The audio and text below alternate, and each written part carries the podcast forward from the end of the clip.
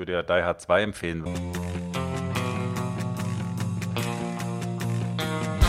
Please talk data to me. Der Data Platform Podcast mit Bimmel Ben, Mr. T und Angry Frank.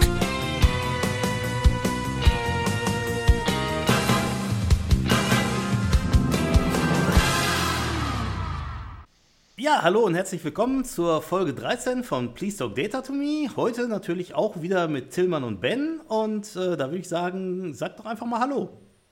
Hallo. Hallo. Ja, hervorragend. Sollen wir noch was sagen? Oder? Nee, Nur rei nee das, das, das reicht jetzt für die nächsten drei Stunden. Hallo. Okay, Weil dann vielen Dank fürs Zuhören und Sprich uns einfach nochmal genauso an, dann können wir auch äh, auf Wunsch was anderes sagen. Ja, genau. Dann, äh, wie sieht's denn aus? Äh, wie war euer Monat so und haben wir Themen?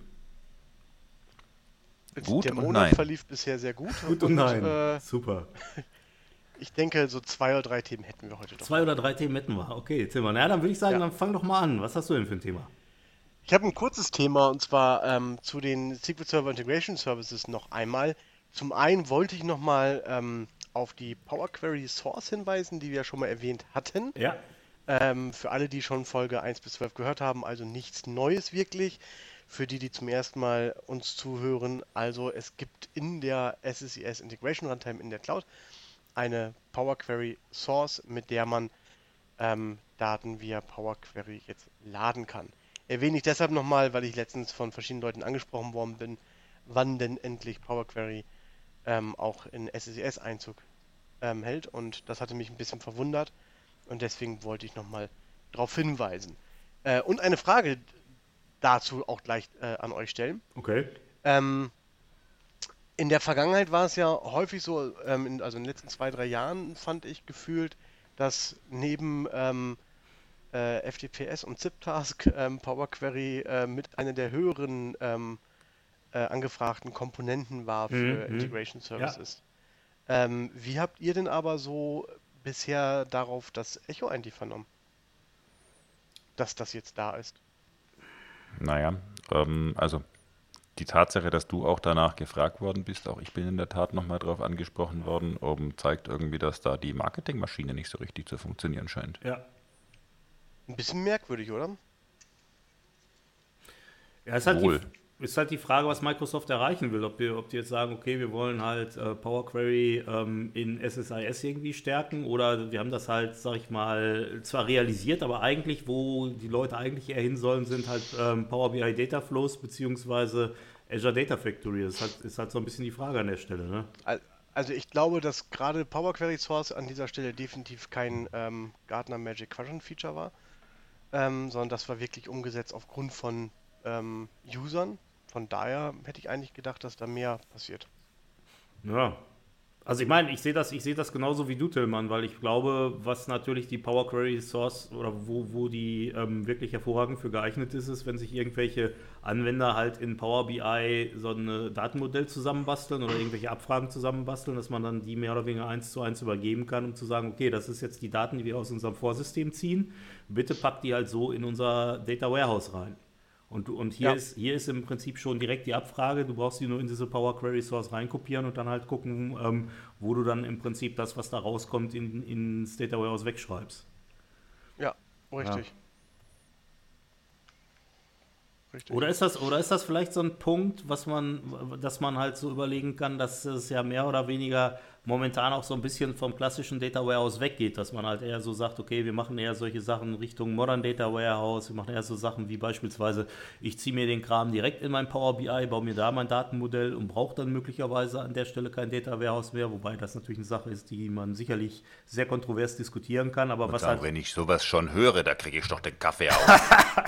Ja, nein, aber, aber, das, ich meine, es ist ja, ich habe ich hab das jetzt nicht, natürlich nicht gesagt, sondern im Endeffekt, das ist ja so, was man teilweise auch von Kunden hört. So nach dem Motto, oh, brauchen wir Data Warehouse, brauchen wir nicht mehr, wir ziehen uns das direkt in Power BI. Naja, kann man so machen. Ja gut, aber, aber das ist das, das wäre ja jetzt eher, wenn als, als Argumentation würde ich das gelten lassen, wenn alle es wüssten, aber es keiner nutzen würde.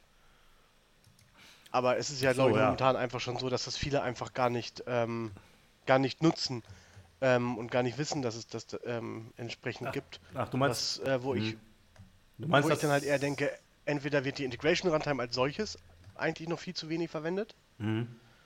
Ähm, oder äh, Leute arbeiten mit relativ alten Visual Studios, um äh, SSES-Pakete zu entwickeln. Das ist mit Sicherheit. Oder sehen es nie, wie der Herr äh, Weißmann, weil er nur alles bimmelt. Oder das. Auch. Naja, ich meine, das ist ja sowieso immer so ein bisschen der Trend, den man einfach sieht, dass das, was wir machen, halt relativ vorne mit dabei ist und dass dann teilweise viele Kunden aber einfach noch gar nicht so weit sind, weil, weil die halt, weiß ich nicht, zum Beispiel SQL Server 2014 oder 2016 einsetzen. Ja. Und hat ja auch eine, durchaus eine, eine gewisse, äh, sag ich mal, äh, Begründung an der Stelle, weil wenn ich mir im Endeffekt angucke, ich habe ein komplexes äh, Datenbanksystem aufgebaut und habe dann jetzt, äh, was, was halt vielleicht äh, äh, unternehmenskritisch ist und wo halt viel drauf läuft und äh, habe jetzt vielleicht dann nicht so die Ressourcen oder auch nicht, auch nicht so den Bock, das dann halt irgendwie auf eine neue Version abzugraden. Weil es ja alles immer mit Arbeit verbunden ist. Das ist korrekt. Ne? Okay, ähm, ein anderer Punkt, den ich zu SSIS noch hatte Ja. ähm, an der Stelle ist, dass ähm, für die, die schon mal mit der Integration Runtime gespielt haben oder schon sich das schon mal angeguckt haben, die werden festgestellt haben, dass bisher ähm, man so ja, zwischen 40 und 60 Minuten war so, glaube ich, am Anfang so die schlechteste Zeit, die man haben konnte, bis im Prinzip so eine ähm, so, ein- so ein SSIS-Knoten, halt diese SSIS Integration Runtime hochgefahren war und man sie Mhm. nutzen konnte. Mhm. Und ähm, man zahlt ja in dem Moment, wo man sie anstellt. Ähm, und äh, ja, das hat halt für einige Prozesse war es halt einfach ein bisschen doof, weil ähm, 60 Minuten drauf warten, bis das Ding halt läuft, kann Ja. man kann man machen, ist in einem automatisierten Prozess irgendwann auch egal. Starte ich den Prozess halt um 4, ähm, dann kann er um 5 Uhr laufen. Aber es war halt trotzdem nervig. Ähm, mittlerweile haben sie es aber wesentlich verbessert und wir hatten jetzt letztens im Test Integration Runtimes, die in, ein bisschen über 10 Minuten liefen, was ich dann schon äh, wesentlich besser finde. Wie sieht denn das an der Stelle aus? Weißt du das zufälligerweise, Tillmann? Wenn ich jetzt 60 Minuten auf meine SQL-Runtime da irgendwie warte, muss ich dann auch 60 Minuten bezahlen? Ja. Soweit ich weiß, ja. Du zahlst ab ja dem geil. Punkt, wo du sie anstellst. Weil im Prinzip ist ja einfach nur eine virtuelle Maschine, die quasi hochfährt Genau. für dich. Und somit zahlst du den Computer für. Das heißt also, ich zahle im Prinzip 60 Minuten, obwohl da eigentlich, sag ich mal, rein von der, in Anführungszeichen, Nut- Nutzlast äh, nichts passiert. Ja. So war es im Endeffekt, ja. Aber du zahlst ja auch bei jeder anderen VM, die du hochfährst, in dem Moment, wo du auf Start drückst. Ja, gut, klar. Klar. Ja, also klar, da ist natürlich jetzt im Verhältnis 60 Minuten zu- bei einer normalen. VM, wenn du so startest, schon ordentlich, aber es ist in dem Moment ja auch, ähm, es ist ja nicht nur das Starten der VM, Mhm. sondern es ist ja ein komplettes Ausrollen des Images mit VNet und allem drum und dran und Integration ins ADF und äh, in die ADF und so weiter. Naja, aber Woher dann diese Zeit kam, wenn du eine normale VM, ähm, also eine Windows-VM erstellst, brauchst du ja auch ähm, länger, als wenn du sie sonst später einfach start und stoppst, auch wenn sie zugegebenermaßen keine. das ist 60 richtig, wollte ich gerade sagen. Also 60 Minuten habe ich da bisher noch nicht drauf gewartet. Nee, da gebe ich dir recht mit. Wie groß sind die Maschinen so, die dahinter hängen? Weiß man das oder ist das nicht so bekannt? Wie du, wie du sie äh, auswählst. Und im Okay. Prinzip sind es genau die äh, Größenordnung, die du wählen kannst, die du auch bei einer VM wählen kannst. Hm? Hm? Also nicht alle Typen, weil nicht alle Typen Sinn machen. okay. Aber diese ähm, DSV3 kannst du da komplett wählen, die E's kannst du, glaube ich, komplett Mhm. wählen. L Ähm, müssten ich glaube, das. auch gehen. Wie was? L müsste auch gehen. L, ich. ja. Also ich glaube, das größte, was du nehmen kannst, was ich gesehen habe, hat, glaube ich, irgendwas mit 486 Gig Okay. und 96 oder was kommt danach? 128 Cores, was sie da haben. Mhm. Okay. Irgendwie sowas. Also schon ein bisschen, bisschen Power. Geht ja. Ja, Weil aber, geht im aber Übrigen auch gegen deine ganz normale ähm, VM-Quota. Also von daher, wenn du keine Okay. L-Maschinen hast, kannst du auch keine ähm, Integrated Runtime damit hochfahren. okay. Das ist aber auch das, was ich eigentlich an der Integration Runtime ähm, so charmant finde und warum ich auch gerne mehrere Kunden ähm, davon überzeugen möchte, dass sie halt die Integration Runtime nutzen.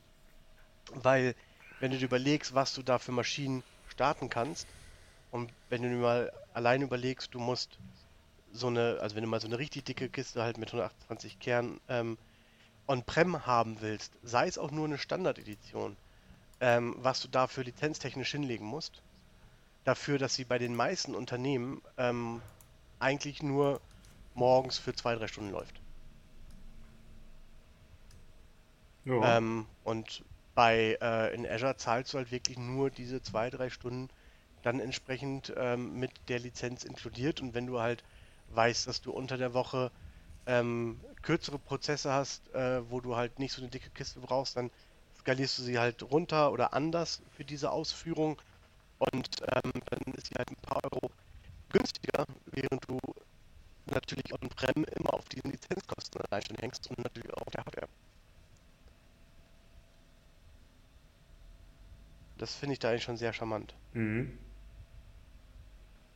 Ähm, und hinzu kommt auch noch, dass die ähm, es gibt ja zusätzlich auch noch eine Self-Hosted Integration Runtime, was ja. halt nicht dann SSIS ist, sondern was ähnlich funktioniert ähm, wie der Gateway.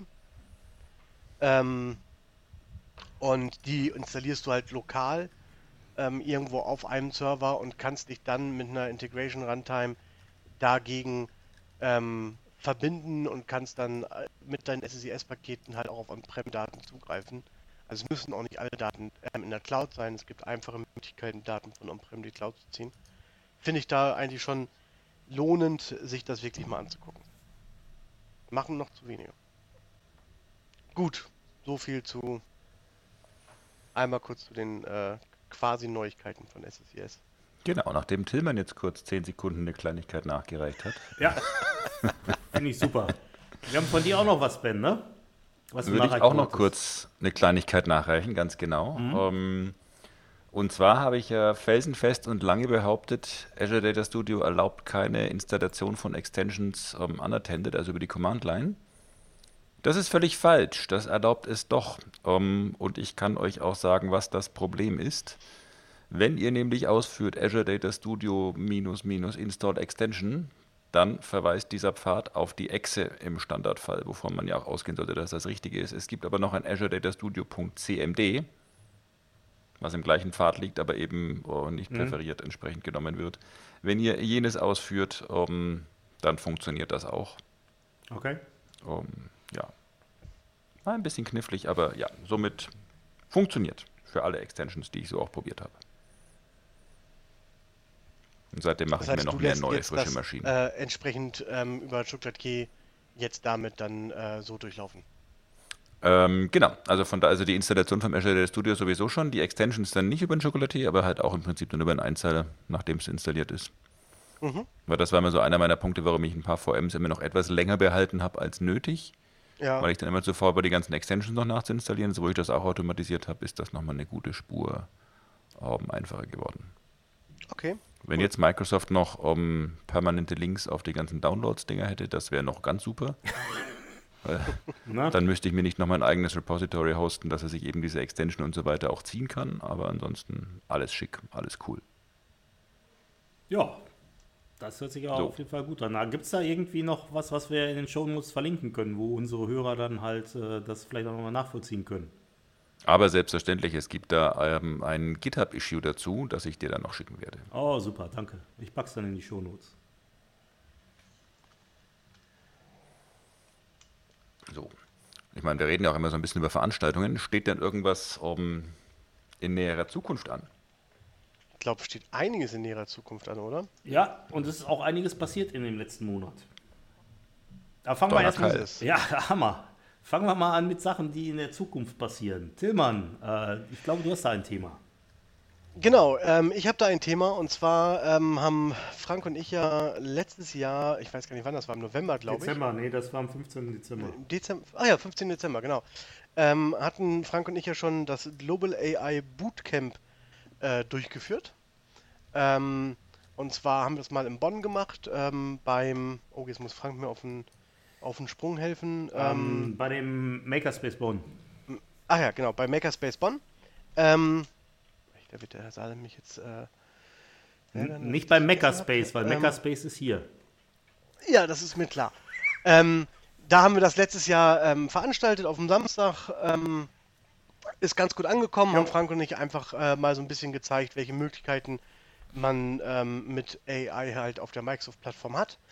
Und äh, weil uns das halt auch so viel Spaß gemacht hat, ähm, gibt es dieses Jahr ähm, wieder ein, ähm, oder jetzt ein anderes Format, das nennt sich Global AI Nights. Und da gibt es entsprechend dann eine Nacht lang ähm, wieder Informationen rund um das Thema AI. Und Frank und ich werden das dieses Jahr ähm, auch wieder entsprechend äh, veranstalten. Das Ganze findet aber an einem Donnerstag statt, am 5. September. Ähm, es gibt dazu eine Seite, die nennt sich global.ainights.com. Wird der Frank mit Sicherheit auch schön verlinken. Absolut. Ähm, da findet ihr dann auch für Deutschland diesen entsprechenden Event drauf. Hinweis an dieser Stelle, aktuell ist als Location noch Microsoft ähm, in Köln angegeben, am Holzmarkt 2. Das kann sein, dass sich das noch ändern wird, ähm, dass wir dort äh, noch umziehen werden, ähm, vielleicht wieder zum Makerspace. Ähm, kann auch sein, dass wir da bleiben, aber die Räumlichkeiten sind noch nicht 100% fix. Ähm, aber da werden wir wieder entsprechend ja, meinen ganzen Abend viele Infos um ähm, AI auf der Microsoft-Plattform erzählen. Das wird sicherlich wieder sehr, sehr cool. Ich freue mich schon. Ich mich auch. Ich würde mich auch freuen, bin aber leider nicht da, Warum Oh. nicht? weil ich weg bin. Quasi woanders. Ah. Okay, das ist in Ordnung. Woanders? Warst du denn letztens mal woanders?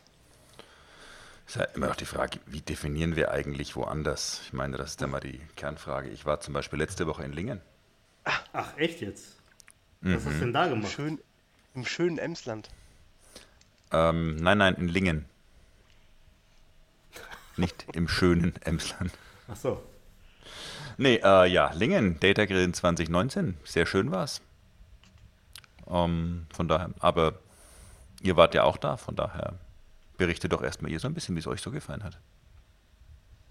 Also ich würde dann mal anfangen. Also ich habe ja im, im Prinzip da, ich war nur den ähm, Donnerstag, also an dem Feiertag da. Ähm, und ähm, hatte eigentlich zwei Veranstaltungen, ähm, die, äh, wo ich halt involviert war. Das eine war halt der Vortrag von Dirk, der jetzt ja tatsächlich stattgefunden hat. Also wie sicherlich der ein oder andere Hörer sich erinnern mag, war es so, dass wir den Dirk in unserer Weihnachtsfolge dazu überredet haben, mal einen Vortrag zu halten. Und daraufhin ähm, hatte Dirk dann auch tatsächlich beim Data Grillen eingereicht. Übrigens nochmal schöne Grüße an den Dirk an dieser Stelle. Hast du wirklich Hallo, sehr, sehr, Dirk. Hast du wirklich sehr, sehr gut gemacht, muss man echt sagen. Und ich freue mich schon auf weitere Vorträge. Und ähm, ja, und, ich, und, und das Ganze hat sich dann halt so ergeben, dass ich für den Dirk als äh, Mentor zur Verfügung stand. Und äh, dass er, äh, sag ich mal, den, also im Endeffekt, ich habe bei seinem, äh, bei dem Vortrag, den er ausgearbeitet hat, gar nicht so viel äh, gemacht. Das heißt also, ich habe ihn ein bisschen beraten, wie man halt so einen Vortrag aufbaut. Wir haben das ein paar Mal geübt und so, haben dann äh, über ein paar Themen diskutiert und ich muss sagen, was mir hervorragend bei der ganzen Sache gefallen hat, war, dass ich auch selber noch ein bisschen was gelernt habe. Ähm, also wirklich eine super Sache und ähm, alleine die E-Mails, die mir Dirk dann halt im Vorfeld gesch geschrieben hat, wo ähm, er sich Gedanken darüber gemacht hat, was er in seinem Vortrag so machen will, das waren teilweise E-Mails, äh, weiß ich nicht, irgendwie ein, zwei DIN A4 Seiten lang. Ja? Und nein, ich drucke mir E-Mails nicht aus, ich sage das nur, damit äh, man ungefähr eine Vorstellung davon hat, wie komplex die waren. Und fand ich sehr, sehr gut und muss auch sagen, Dirk hat es echt wirklich sehr gut gemacht. Und die zweite Sache, wo ich involviert war, war halt ähm, mal, ähm, mal wieder ein Vortrag zum Thema SQL äh, unter Docker.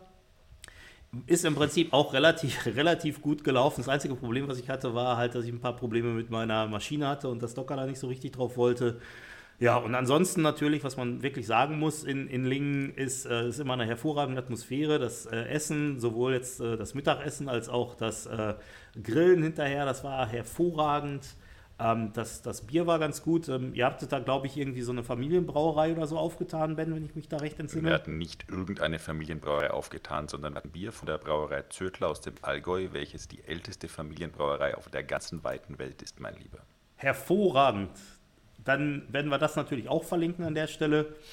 Und ähm, ja, also mir hat es äh, wie immer, ich war da jetzt, glaube ich, das zweite oder dritte Mal, hat es mir hervorragend gefallen und ist auf jeden Fall eine sehr schöne Veranstaltung.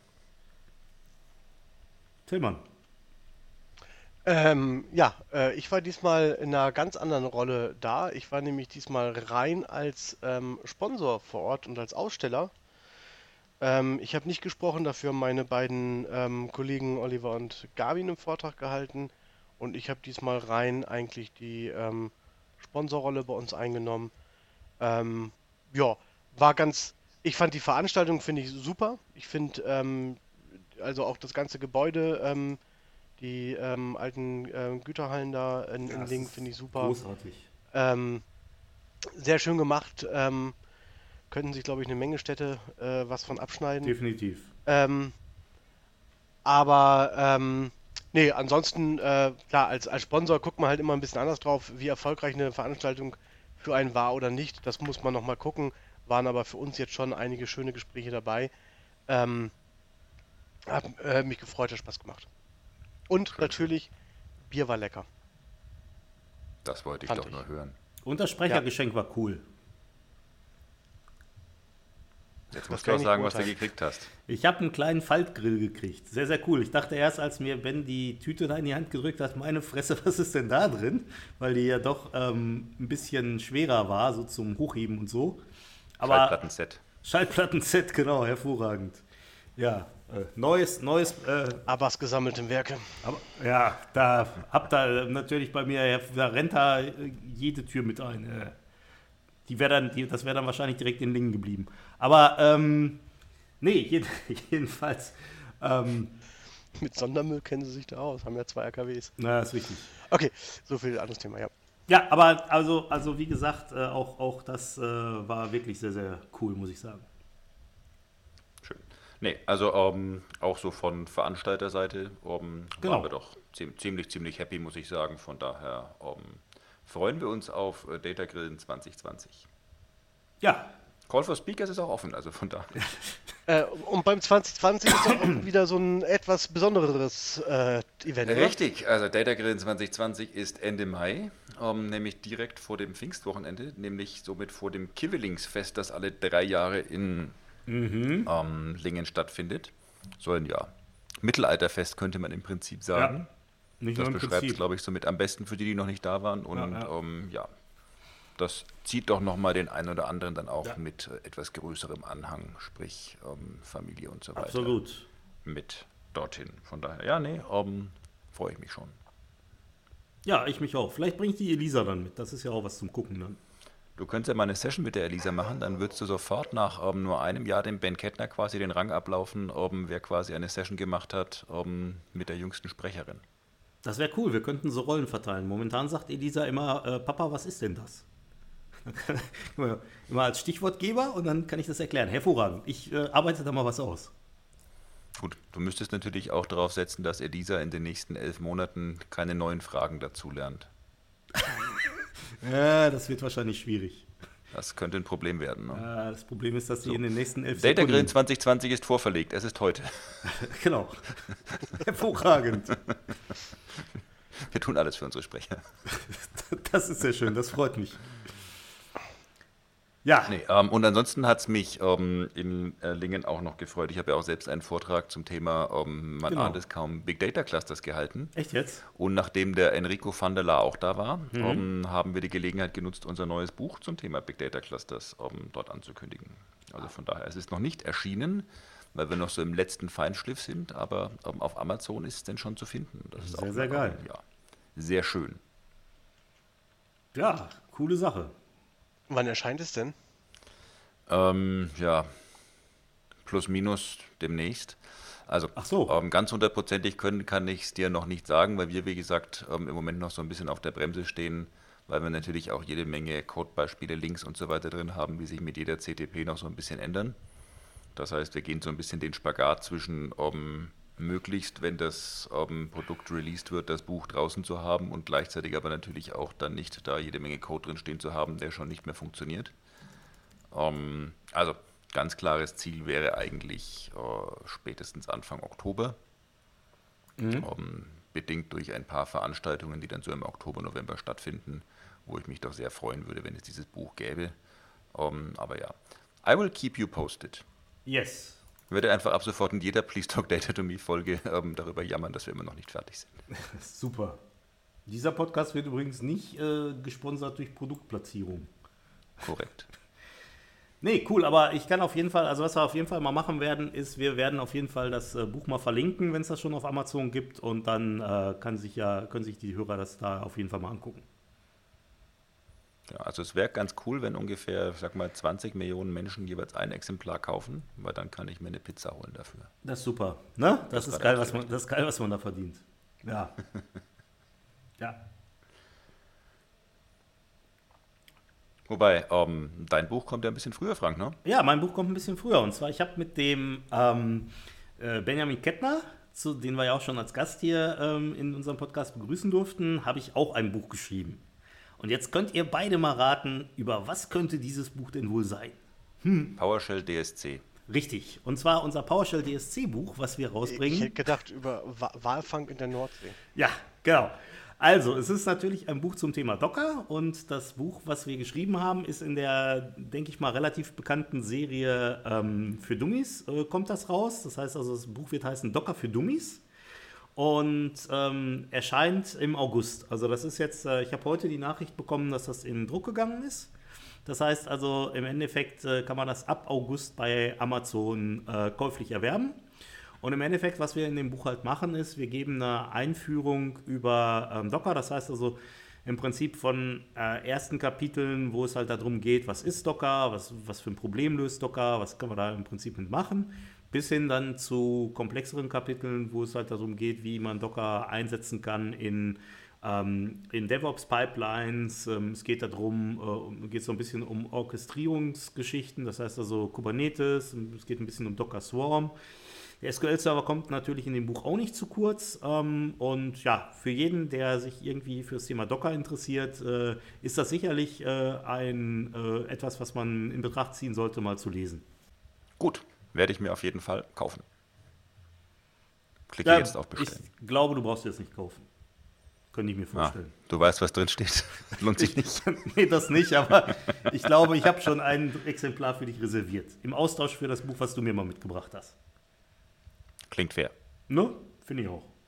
So, aber wir sind ja quasi immer noch bei der Veranstaltungsnach- und Vorlese, weil kurz vor dem Data Grillen war ja um, SQL Rheinland.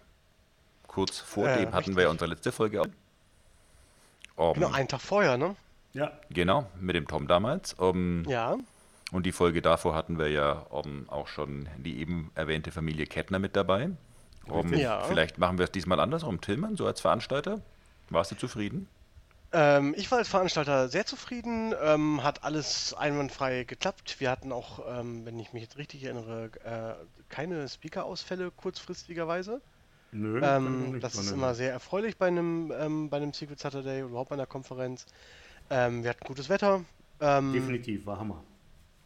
waren um die 280, äh, 290 Teilnehmer ungefähr da. Ich sag mal gerne einfach 300. Ähm, ein bisschen mehr als äh, sich tatsächlich angemeldet haben, auch wenn wir dieses Jahr eine, eine höhere No-Show-Rate hatten als sonst, aber es sind doch eine ganze Menge Leute reingeschneit, die gar nicht angemeldet waren.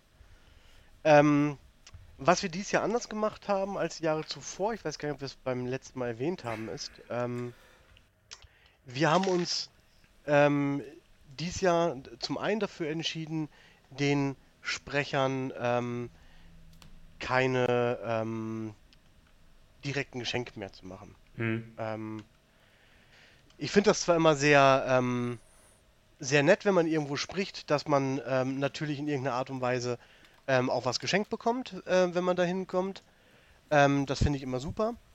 Aber wir haben uns in den letzten Jahren immer damit ein bisschen schwer getan, ähm, dort was für die Sprecher zu finden, weil man möchte ja auch irgendwie was schenken, was halt, ähm, ja, äh, worüber sich die Sprecher auch freuen. Also so ein Grill zum Beispiel, Ben das jetzt gemacht hat, finde ich super. Ähm, finde ich eine tolle Sache. Ja, vor allem, das ist ja auch, ähm, sag mal, themenbezogen. Genau. Richtig. Da gab es da kürzlich auch eine relativ lange Diskussion auf Twitter, ähm, angefangen vom Warwick Rudd aus ähm, Australien, wo es im Prinzip genau darum ging. Ähm, also ich war vor zwei Wochen in Columbus auf dem Sequel Saturday, die haben das im Prinzip ähnlich gemacht wie ihr, Tillmann. Das heißt, auch die haben komplett gespendet und haben das sogar noch ein bisschen erweitert. Es gab dann am Ende des Sequel Saturdays neben dem Raffle noch eine Auktion, wo du im Prinzip auf diverse Items bieten konntest, um, um damit eben auch nochmal Geld für einen wohltätigen Zweck entsprechend einzusammeln. Ähm, lief an einigen Stellen nicht ganz optimal, muss man sagen, aber trotzdem ähm, kamen immerhin ähm, so ungefähr 1500 Dollar nochmal zusätzlich zusammen. Also von daher unterm Strich super.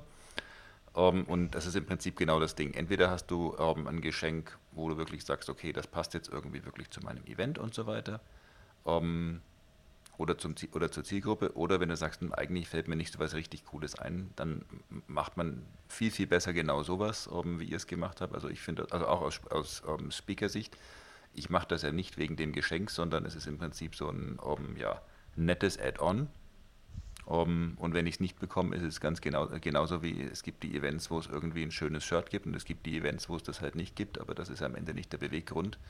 Um, ja. Aber ich habe es in der Tat auch, auch schon diversen Sequel Days und so weiter gehabt, dass ich dann irgendwie eine Amazon oder Starbucks Giftcard bekommen habe, wo ich sage, okay, ist total nett gemeint, aber um, das, das, braucht kein Mensch. Also von daher, dann nutzt es lieber für genau sowas.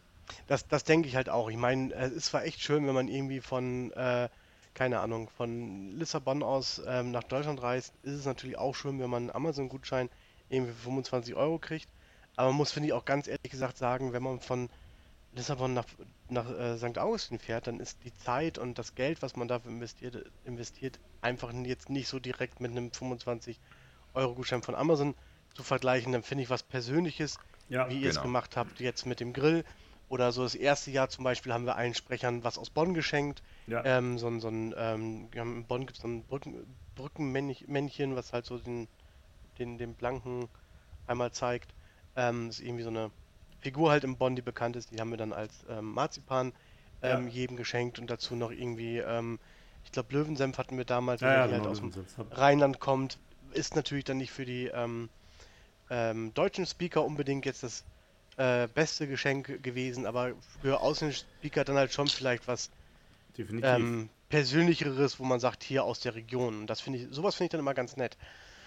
aber so ein Amazon-Gutschein ist halt irgendwie so ein bisschen ja. Ja, und vor allen Dingen, ich meine, auf ja. der anderen Seite ist es ja natürlich auch immer, wenn man gerade äh, als Veranstalter auch immer so ein bisschen schwierig halt für die Sprecher dann ein Gespräch, äh, äh, nicht ein Gespräch, sondern natürlich ähm, ein Geschenk zu finden, weil es, weil es einfach so ist, man hat ja auch bestimmte Restriktionen, also gerade für die Kollegen, die halt, sag ich mal, aus dem äh, mit, aus der mittleren Entfernung per Flieger anreisen und dann vielleicht nur per Handbe Handgepäck anreisen. Den kannst du jetzt auch nicht unbedingt, unbedingt irgendwie eine ähm, Flasche Wein oder sowas schenken, weil die nicht mitnehmen können und solche Sachen, da muss man ja auch dran denken. Ne? Und, ja, ähm, richtig. Das ist, halt, das ist halt dann auch nicht so ganz äh, knifflig. Und auf ja. der anderen Seite finde ich, ich meine, wir haben ja alle wirklich das große Glück, dass wir halt äh, sage ich mal, hier sind, jetzt äh, mal in Deutschland oder, oder sonst irgendwo und dass wir halt äh, es relativ gut haben und deswegen finde ich, da kann man auch gerne was von abgeben und also ich fand die Aktion jetzt mit dem Klassenzimmer, fand ich auch hervorragend.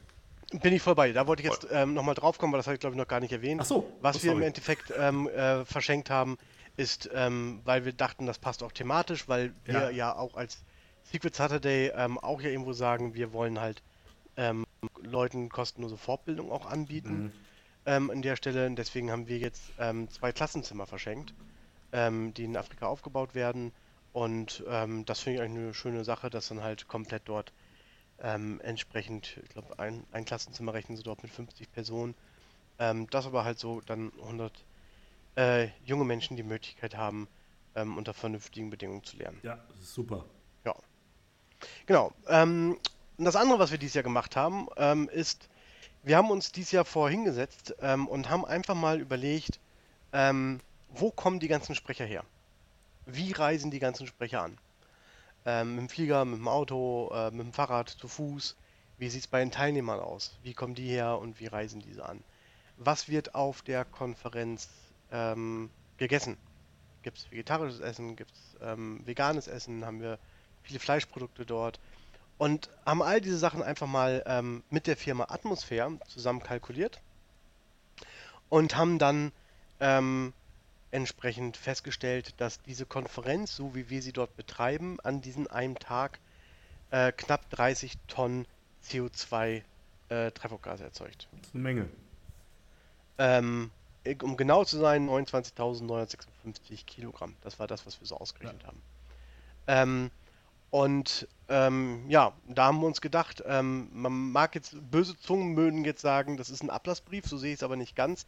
Wir haben jetzt im Prinzip ähm, äh, bezahlt dafür, dass wir ähm, diese Treibhausgase, die wir dort entsprechend ähm, dadurch durch die Konferenz ähm, äh, ja, erzeugen, freisetzen, wie auch immer, kompensieren und haben sie mit Atmosphäre in, investiert oder Atmosphäre investiert sie dann in verschiedene Projekte, sodass halt grundsätzlich weniger CO2 erzeugt wird. Und zeitgleich sind das auch Projekte, und das hat mir bei Atmosphäre ganz gut gefallen, die ähm, äh, auch noch zeitgleich gerade auch in ähm, äh, Entwicklungsländern auch noch die Bevölkerung ähm, entsprechend mit unterstützt. Ja, ähm, gut. Es gibt einige, die pflanzen einfach Bäume, was auch mit Sicherheit eine schöne Sache ist, Bäume zu pflanzen. Aber da gibt es ähm, häufig dann die Probleme, dass halt ähm, Bäume erst nach einer gewissen Zeit entsprechend wirklich helfen, ähm, mhm. äh, CO2 zu binden. Äh, wenn sie abgeholzt werden, wird es halt wieder ähm, freigesetzt ähm, und solche Sachen. Ähm, es gibt auch Regionen, wo halt ähm, schön Felder geholzt werden, damit man Bäume anpflanzen kann. Ähm, also es ist immer ein bisschen wohl, so wie ich sie verstanden habe, fragwürdiger. Und hier wird jetzt investiert in effizientere Kochsysteme, mhm. in Nigeria zum Beispiel, cool. in verschiedene Stromerzeugungsprojekte, ähm, jetzt in Indien zum Beispiel auf, ähm, aus Senfernteresten oder halt auch im Bau von Biogasanlagen in Kenia. Ähm, und äh, mit dem, was wir gespendet haben, können zum Beispiel zwei Biogasanlagen in Kenia finanziert werden. Und das finde ich hat dann so einen, so einen ähm, für uns so einen doppelten Mehrwert, dass es halt auch äh, sozialere Projekte dabei sind. Ja. Finde ich genau. auf jeden Fall gut sowas ja, das. Also ähm, ich würde mich auch nächstes Jahr, falls ich denn nächstes Jahr wieder im Rheinland dabei sein darf, um, über ein solches Geschenk freuen. Ich auch. Definitiv. Das freut mich und ich könnte mir auch vorstellen, dass wir das ähm, sowas in der Art wieder machen werden. Gut. Das war's von mir zum der Rheinland. Wie fandet ihr denn? Ähm, also, ich fand's äh, super wie immer. Also von daher ähm, hat Spaß gemacht. Ähm, ich habe so einen kleinen Kritikpunkt, wo ich einfach sagen muss, da ist was nicht mit rechten Dingen zugegangen. Um, ähm, und zwar bei der Verlosung hat der Frank dreimal zufällig den gleichen Namen gezogen, wirklich. wo man jetzt sagen kann, okay, nicht so schlimm, weil der war gar nicht mehr da.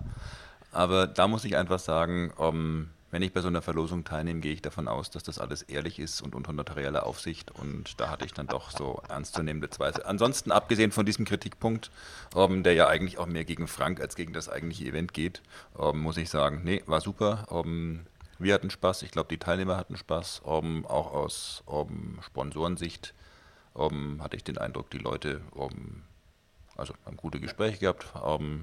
alles rundum ich habe mich gefreut. Ja, ihr habt doch auch beide eine Precon gemacht, oder? Wir ja. haben auch beide eine Precon gemacht. Wie war um, die denn? Ähm, also außer dass Frank mal wieder wie üblich äh, für sämtliche Pausen und auch am Ende maßlos so. Das stimmt doch gar nicht. Nein, Entschuldigung, war nur ein Witz. Nee. Ähm, also eigentlich war ich ähm, ganz happy mit meiner Precon. Ich glaube, meine Attendees, also auch so teilnehmerzahlmäßig und so weiter. Ähm, also ich habe, ähm, wen wird es wundern, Big Data Clusters gemacht. Hatte mir mal so als ähm, Zielgröße so 8 bis 10 vorgenommen. Das war so die Größe, wo ich gesagt habe, das fände ich cool, würde ich mich freuen. Ähm, 13 waren angemeldet, 13 waren am Ende da. Also auch die Anzahl der No-Shows, weil man muss ja auch beachten, auch die Precons im Rheinland sind ja kostenfrei. Und bei einer mhm. kostenfreien Veranstaltung rechnest du eigentlich immer damit, dass der eine oder andere sich dann sagt, hm, passt mir heute nicht so gut und bezahlt habe ich es eh nicht, also auch kein Verlust. Ähm, mhm. Von daher, da habe ich mich sehr gefreut.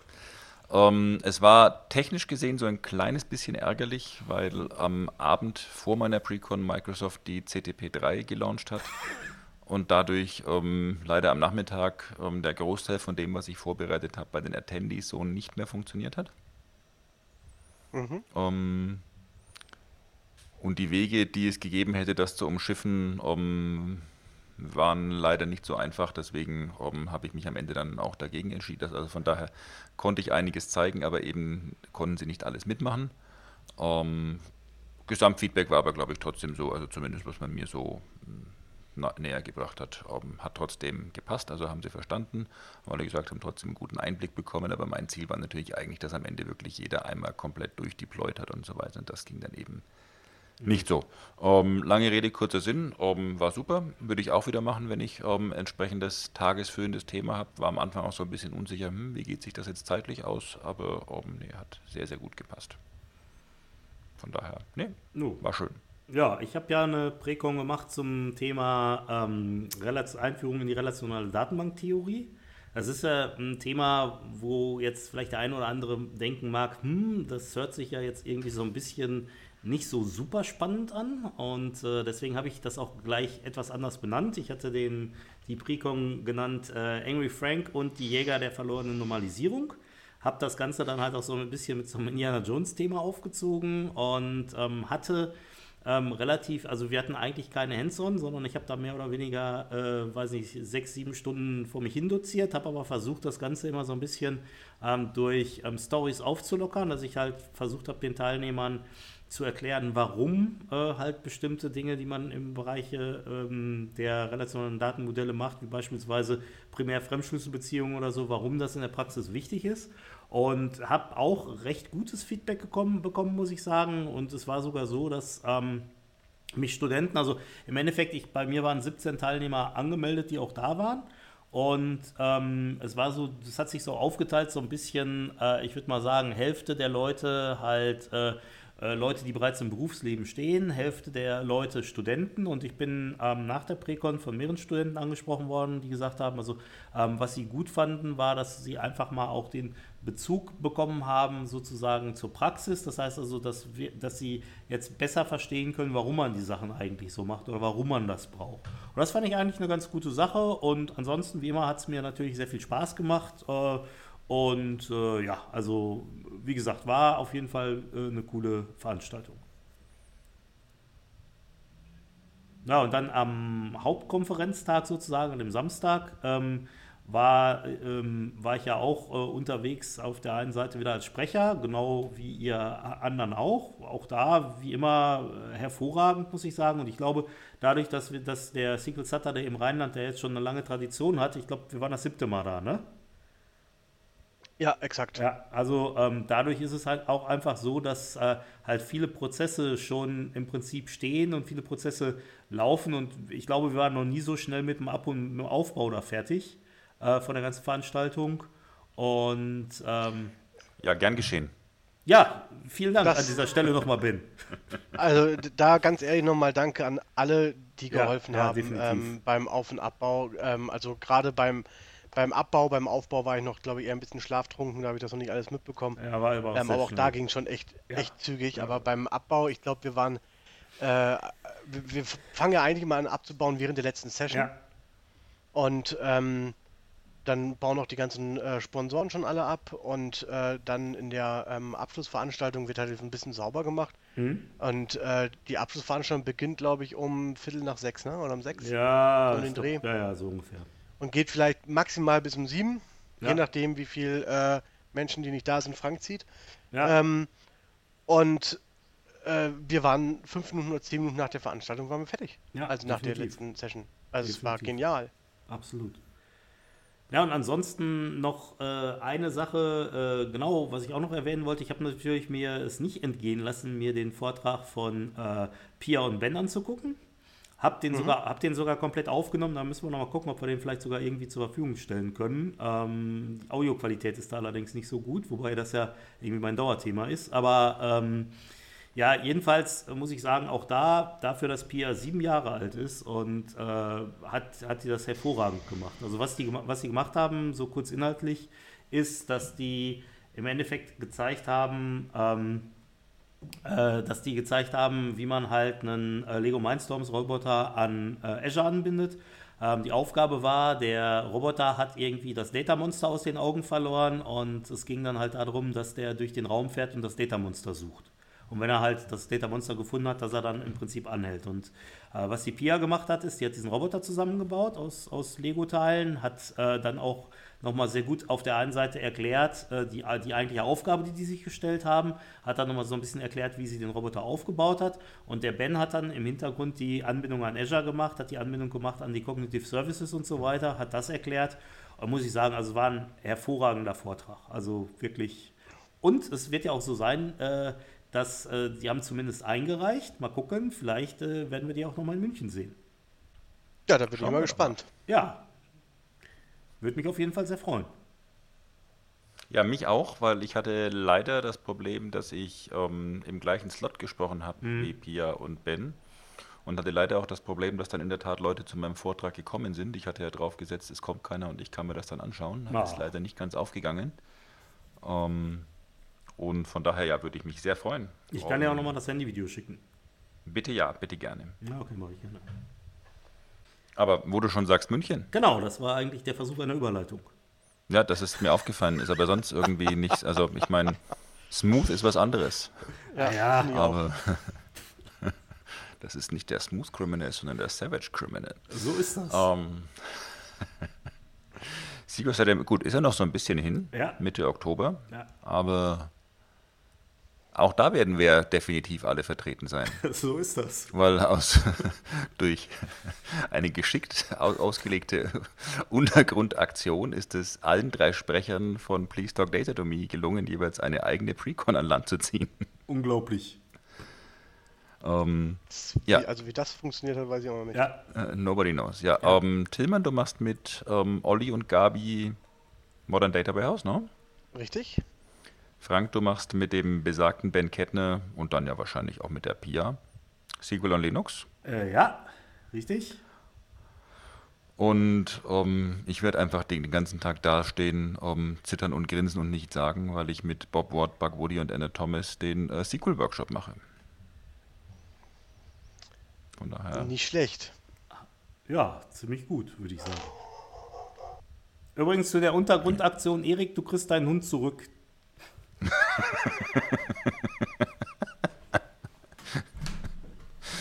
Während der Aufnahme dieser Sendung kamen keine Tiere zu Schaden. Sowieso nicht.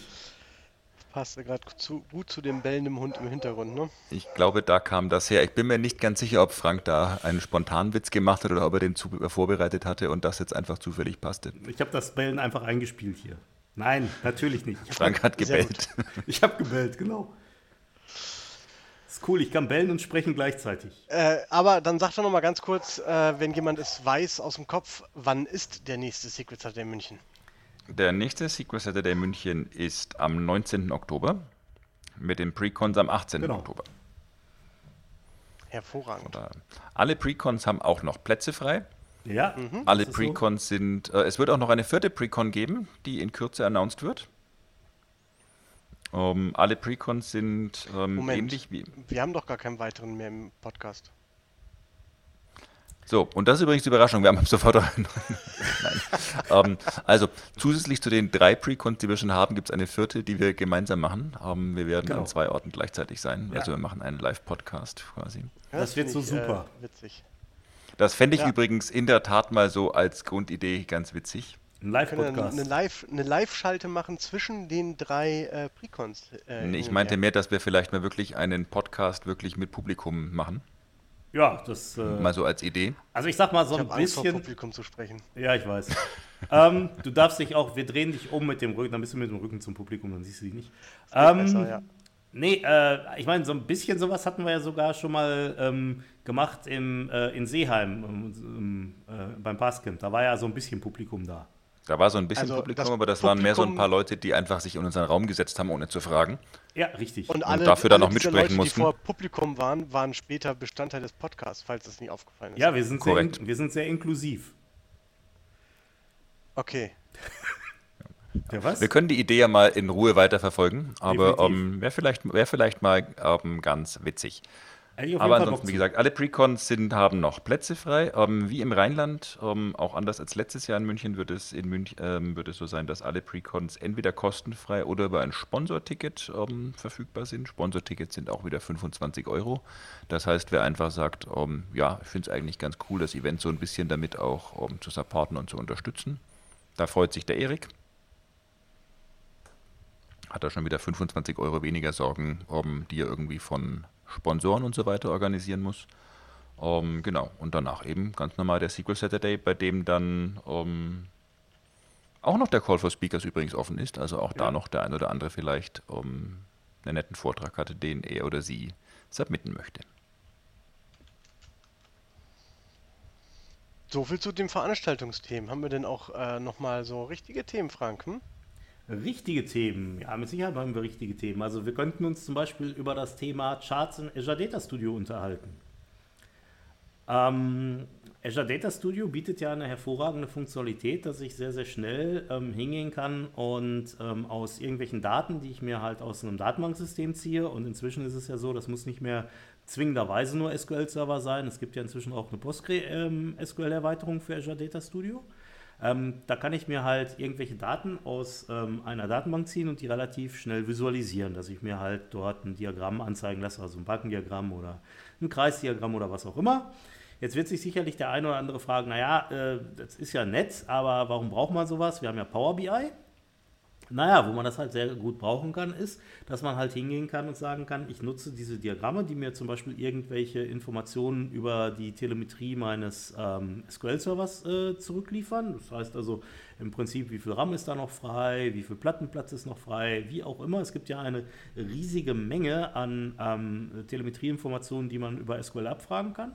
Und die kann ich mir dann halt in ein Dashboard zusammenbauen. Und ähm, ich habe da halt die Möglichkeit, dass, also diese Dashboards selber, die gibt es auf verschiedenen Stufen. Es gibt auf der einen Seite, also genauso wie es halt im Azure Data Studio auch verschiedene Stufen gibt. Es gibt einerseits die Möglichkeit, solche Dashboards halt auf Serverebene zu bauen. Das heißt, dort kann ich halt ähm, irgendwelche ähm, serverbezogenen Infos reinpacken. Es gibt aber auch die Möglichkeit, diese Dashboards halt auf äh, der Ebene zu bauen ähm, der einzelnen Datenbanken. Das heißt, dort könnte ich dann halt Informationen zu den Datenbanken reinpacken, zum Beispiel wie voll sind die Datenbankdateien und so weiter. Und ähm, ja, und wie gesagt, und diese Dashboards kann ich halt über die ähm, Diagramme, die ich erstellen kann, erstellen kann, halt auch selber gestalten. Das heißt also, ich kann halt hingehen, schreibe mir meine Query, die ich vielleicht als Datenbankadministrator sowieso schon habe, kann dann im Prinzip diese, äh, aus dieser Query ein Diagramm erzeugen. Aus diesem Diagramm erzeuge ich dann eine, ähm, also ein JSON-Schnipsel. Und wenn ich den JSON-Schnipsel an die richtige Stelle einfüge, dann ist es halt so, dass ähm, halt mir das auf, dem, auf einem äh, Dashboard das entsprechende Diagramm angezeigt wird. Und natürlich, da ein SQL-Befehl dahinter hängt, ist das Diagramm auch dynamisch. Das heißt also im Endeffekt, wenn jetzt, sagen wir mal, mehr Plattenplatz verbraucht wird, dann kann ich das halt auch im Rahmen meines Diagramms sehen. Das ist halt so die Möglichkeit, die man da hat. Ähm, jetzt ist es so, die Änderungen, die man vornimmt, das sind erstmal Änderungen, die nur lokal sind. Das heißt also, du nimmst die im Prinzip genau wie in der Settings-Datei von Visual Studio Code, nimmst du die lokal vor. Du hast aber die Möglichkeit, relativ einfach eine eigene Erweiterung zu programmieren und dann diese ähm, Diagramme in die Erweiterung einzubinden. Das heißt also, dann, du baust dir halt im Prinzip deine eigene Extension, die kannst du dann halt ähm, verteilen und jeder, der diese Extension hat, hat dann auch deine entsprechenden Diagramme in seinem Visual Studio Code drin. Das kann man halt an der Stelle mit Diagrammen in Visual Studio Code machen und ähm, finde ich eigentlich ganz nett, weil sich so auch jeder mehr oder weniger sein eigenes Monitoring-Tool für einen SQL-Server zusammenbauen kann. Das heißt, ich kann mir im Prinzip genau die äh, Informationen anzeigen lassen, die interessant sind. Äh, aber an der Stelle mal kurz nachgefragt. Ja. Es sind wirklich die Charts, die im Standard-Tab, sag ich jetzt mal, ähm, vom, wo der Dashboard ist, äh, drin sind oder es, äh, da kann ich entsprechende Charts einbauen. Du kannst an der, also du kannst im Prinzip, genau, du kannst halt Charts einbauen an die äh, äh, in, in das Dashboard, also in die Dashboards, die halt da vorgegeben äh, sind von Visual Studio Code. Und ähm, die, und die Dashboards, die beziehen sich halt auf eine bestimmte Ebene. Das heißt also, du kannst dann halt hingehen und sagen, ähm, oder wenn du ein Dashboard baust auf Datenbankebene, dann wird die halt für jede Datenbank angezeigt, die da in deinem Visual Studio ja. Code drin ist. Na, und äh, genau, kannst im, im, im, Prinzip kannst du da halt beliebige Sachen draufpacken, ähm, aber die Charts, das geht halt relativ einfach, auch sowas zu bauen. Die, diese diese Dashboard-Seite im, ähm, da im, im Data Studio, ähm, da kann ich ja verschiedene von diesen, ich nenne es mal Widgets draufpacken, ja? Richtig. Also einem Widget entspricht kann im Prinzip immer ein so ein Abschnitt in einer JSON-Datei. Also ein Widget ist dann zum Beispiel eine Grafik oder auch nur ja. eine Tabelle oder ja. ein Textgedöns. Kann ich mir diese Dashboards auch, äh, also ein komplettes Dashboard abspeichern? Oder gibt es nur eins? Nee, du kannst also im Endeffekt, du kannst das im Prinzip ähm, beliebig erweitern. Also es ist so, dass neben den Standardfunktionalitäten äh, innerhalb von dem, äh, innerhalb von der Settings-Datei, also im Endeffekt nochmal so ganz kurz, um, um dich dann an der Stelle abzuholen. Also es ist so, ähm, die Settings-Datei vom ähm, äh, Azure Data Studio, das ist ja eine JSON-Datei, ne? Ja, und das ist mir die, klar. Die, und die Dashboards, die sind im Prinzip Abschnitte, die in dieser JSON-Datei definiert sind. Und die Widgets sind, ist dann halt im Prinzip entsprechender JSON-Code, den du da reinkopierst. Was du auch machen kannst, ist diese Syntax. Aber Moment, Moment, du überspringst ein bisschen, sorry, du überspringst ein bisschen meine Frage an der Stelle. Nee, ich wollte da gerade drauf eingehen. Die, du sagst jetzt die Dashboards. ja, richtig. Also, ähm, Es gibt das ja- heißt, ich habe. Ja, Es gibt ja auch verschiedene Stufen Dashboards. Das heißt, es gibt ein Dashboard auf äh, Instanzebene, es gibt ein Dashboard auf Datenbankebene, ähm, es gibt ein Dashboard auf Serverebene und Ja. ähm, es ist so, es gibt halt pro äh, Azure Data Studio ein Dashboard pro Ebene, was aber auf die äh, was aber natürlich dynamische ähm, Daten aus der jeweiligen Ebene anzeigt. Das heißt also im Endeffekt, du hast, weiß nicht, du hast irgendwie eine Grafik, mit, äh, die dir halt einen Füllgrad von einer Datenbank anzeigt und äh, wenn du auf das Dashboard von verschiedenen Datenbanken gehst, dann siehst du zwar immer die gleiche Grafik, aber mit den entsprechenden Daten aus dieser Datenbank. Du hast aber zusätzlich noch die Möglichkeit, wenn du mehr machen möchtest, das heißt also, wenn du jetzt sagst, okay, weiß nicht, ich will irgendwie 25 Diagramme darstellen und äh, will die jetzt irgendwie nicht alle äh, Dashboard darstellen, beziehungsweise will halt, dass man da so äh, durchscrollen muss oder so, dann hast du auch die Möglichkeit, du kannst für die Dashboards selber wiederum ähm, ähm, Registerkarten definieren. Das heißt also, du kannst halt hingehen und kannst sagen, ich mache mir halt mehrere Registerkarten und auf jede von dieser Registerkarte packe ich halt irgendwelche äh, Informationen, die halt inhaltlich irgendwie zusammenhängen oder so. Ne? Also sie müssen nicht zusammenhängen, weil im Endeffekt das, was halt im Hintergrund passiert ist, dass ein SQL-Code äh, oder ein SQL-Befehl abgesetzt wird an die äh, dahinterliegende Datenbank, die liefert dir ein Ergebnis zurück, das Ergebnis wird visualisiert. Ne? Aber du kannst Okay. halt sagen, ich mache halt mehrere Tabs und auf die Tabs packe ich halt äh, thematisch, äh, thematisch äh, gleichartige Informationen drauf. kann, kann ich ähm, diese Tabs nur via Copy und Paste in diese JSON-Datei reinkriegen oder gibt es dafür auch so eine Art Install-Mechanismus? Ja, es gibt, es gibt halt die Möglichkeit, du kannst dir eine eigene Extension bauen und in diese Extension kannst du halt den entsprechenden Code einbauen. Dann ähm, musst du die kompilieren, da kommt dann so eine VSIX-Datei raus. Und diese VSIX-Datei, die kannst du dann halt deployen. Das heißt, also ich könnte zum Beispiel so ein Dashboard bauen, baue mir so eine VSIX-Datei, gebe dir die, du installierst die bei dir in deinem ähm, Azure Data Studio und hast dann die Dashboards. Und dann habe ich irgendwo bei, ähm, bei meinen Datenbanken äh, im Dashboard ein neues Tab. Ähm, ja, genau. Also du kommst auf diese, auf diese Dashboard, kommst du, indem du die in, du hast ja an der ähm, linken Seite ist ja im Prinzip dieser Objekt Explorer, so wie beim Management Studio, ne? Und ähm, da ist es so, wenn du auf eins der bestimmten Objekte, die da drin sind, draufklickst mit der rechten Maustaste und auf Manage klickst, dann landest du auf diesem Dashboard. Und Manage bedeutet auf der anderen Seite auch, dass du zusätzlich halt nicht nur Diagramme darstellen kannst, sondern du kannst halt zusätzlich auch noch weitere Funktionalitäten einbauen. Also ein Beispiel für so eine Funktionalität ist, ähm, Redgate bietet dieses SQL Search, was es ja auch fürs Management Studio gibt. Das haben die inzwischen auch für Azure Data Studio entwickelt. Und die bieten das halt an, dass ähm, wenn du auf die Seite, äh, auf diese Dashboard-Seite von einer Datenbank gehst, dass du dann auch zusätzlich noch so ein Suchfeld hast und dann halt in der Datenbank nach Objekten suchen kannst, die halt mit dem, Such, äh, mit dem Suchbefehl, den du da eingegeben hast, übereinstimmen. Dann kannst du sagen, ich suche mir aus meiner Datenbank alles raus, was irgendwie mit Person zu tun hat oder so. Okay. Ähm, und grundsätzlich ist es ja auf der anderen Seite so, dass im Endeffekt ähm, Azure Data Studio genauso wie Visual Studio Code, ich sag mal in Anführungszeichen nichts anderes ist als eine Webseite. Das ist ja, das basiert ja auf diesem Electron-Framework und ist halt in dem Fall eine JavaScript-Programmierung. Und was du machen kannst, ist, du kannst natürlich neben diesen vorgefertigten Dingen, kannst du auch hingehen und kannst selber JavaScript-Code schreiben, der dann halt im Prinzip beliebige Sachen macht. Also ein schönes Beispiel dafür ist ähm, beispielsweise der, das, die Extension zum Thema ähm, SQL Server Agent. Ähm, das ist eine Extension, mit der du halt die, den Lauf von SQL Server Agent Jobs überwachen kannst. Der zeigt dir in einer Tabelle, das sieht so ein bisschen so aus, wie man das halt von den Integration Services Reports im ähm, ähm, SQL Server Management Studio kennt, zeigt dir dann halt in so einer Tabelle an, welche Jobs gelaufen sind, welche Jobs nicht gelaufen sind und so weiter. Das ist grafisch, sag ich mal, so ein bisschen ähm, umfangreicher als das, was du mit diesen ein, einzelnen, ähm, mit diesen einzelnen Diagrammen hinkriegst. Ähm, Da ist es halt so, was das an der Stelle zeigt, ist, dass du halt auch äh, Visual Studio, äh, nicht Visual Studio Code, sorry, sondern das ähm, Azure Data Studio, dass du das halt über JavaScript oder TypeScript im Prinzip beliebig halt ähm, äh, anprogrammieren kannst und dann halt beliebige, äh, auch grafische Effekte innerhalb des ähm, Azure Data Studios erreichen kannst. Okay. Kann ich auch die, ähm, äh, die, die Dashboards mir nur für bestimmte Datenbanken anzeigen lassen? Also, dass wenn ich Also- auf die Master klicke, sehe ich ein spezielles, aber ähm, nicht auf AttemptDB. Also standardmäßig geht das so nicht, aber ich denke mal, über eine JavaScript-Programmierung wirst du sowas wahrscheinlich auch hinkriegen. Okay. Du hast, du hast im Prinzip, du hast JavaScript-Code, der wird ausgeführt und dann musst du halt in deinem JavaScript-Code die entsprechende Logik einbauen. Mhm. Okay. Ja, ähm, genau, also das ist, das ist so das, was man an der Stelle machen kann. Finde ich spannend.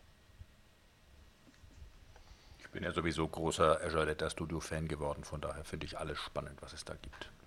Ja, auch die, auch die Sache mit den Notebooks ist ja ziemlich cool, ne? Was, was, Da nochmal die Frage zu, Ja. weil da kam vorhin auch die, die äh, Frage meiner mit den Grafiken so im Endeffekt her. Ja, Äh, so ein bisschen. Also ich habe ja, sag mal, drei Arten, nein, zwei Arten derzeit, die ich weiß, wie Grafiken äh, ich anzeigen lassen kann. Das heißt Mhm. einmal diese Dashboards. ja, Ich kann in einem normalen SQL-Code umstellen und mir Grafiken anzeigen lassen. äh, ja. Aber innerhalb von Notebooks kann ich mir keine anzeigen lassen, oder? Ich weiß Das jetzt. Thema hatten wir, glaube ich, schon mal, oder? Na, ich weiß jetzt nicht, wie das genau Diese- aussieht. Also, ähm, du kannst ja natürlich keine Grafiken, wenn du jetzt ein ähm, TSQL-Notebook oder sowas machst. Da kannst du dir natürlich keine Grafiken anzeigen lassen, weil was der im Endeffekt einfach nur macht, ist, der zeigt dir eine Tabelle an. Ja, das heißt also Ja, der, das macht aber beim Standard SQL-Abfrage ja auch. Und da hast Ja, du ja. die Möglichkeit zu sagen, zeig mir diese Tabelle als, als, als dein Lieblings äh, hier, ähm, hier Tortendiagramm an. Ja, ja, aber wie gesagt, das ist ja eine zusätzliche Funktion vom Azure Data Studio an der Stelle. Und das ist, soweit ich weiß, momentan noch nicht in die Notebooks integriert. Ich weiß nicht, wie das aussieht. Man hat ja auch die Möglichkeit, man kann da ja, glaube ich, aber das, das was du wahrscheinlich eher, Tillmann, man kann ja auch so Python-Notebooks machen, ne? Und da ist halt die Frage, inwieweit man über Python irgendwelche Grafiken ausgeben lassen kann in das Notebook. Also im Prinzip so wie bei Jupyter Notebooks mit R oder so. Das kannst du, also ich habe es noch nicht getestet, aber ich gehe mal von aus, dass du das definitiv machen kannst, Mhm. weil es Ja, unterstützt ja vollkommen, das Okay. geht, ne? Super. Aber du kannst halt nicht wie in Databricks ähm, innerhalb einer Zelle oder eines Notebooks besser gesagt ähm, Sprachen wechseln. Ja, okay. Ähm, in, in Databricks kannst du ja hingehen und einfach sagen, jetzt nutzt mal für diese Zelle folgende Sprache und für diese Zelle folgende Sprache. Ähm, wobei dir das natürlich hier auch nichts bringt, wenn eine Tabelle abfragst mit SQL, dann landet die ja nicht eigentlich in einer Variable, sondern sie wird ja direkt ausgegeben. Ja, Ja, ähm, dann müsstest du halt, gut, musst ja mit Python irgendwie ähm, das machen und dann Ja, äh, klar. drumherum.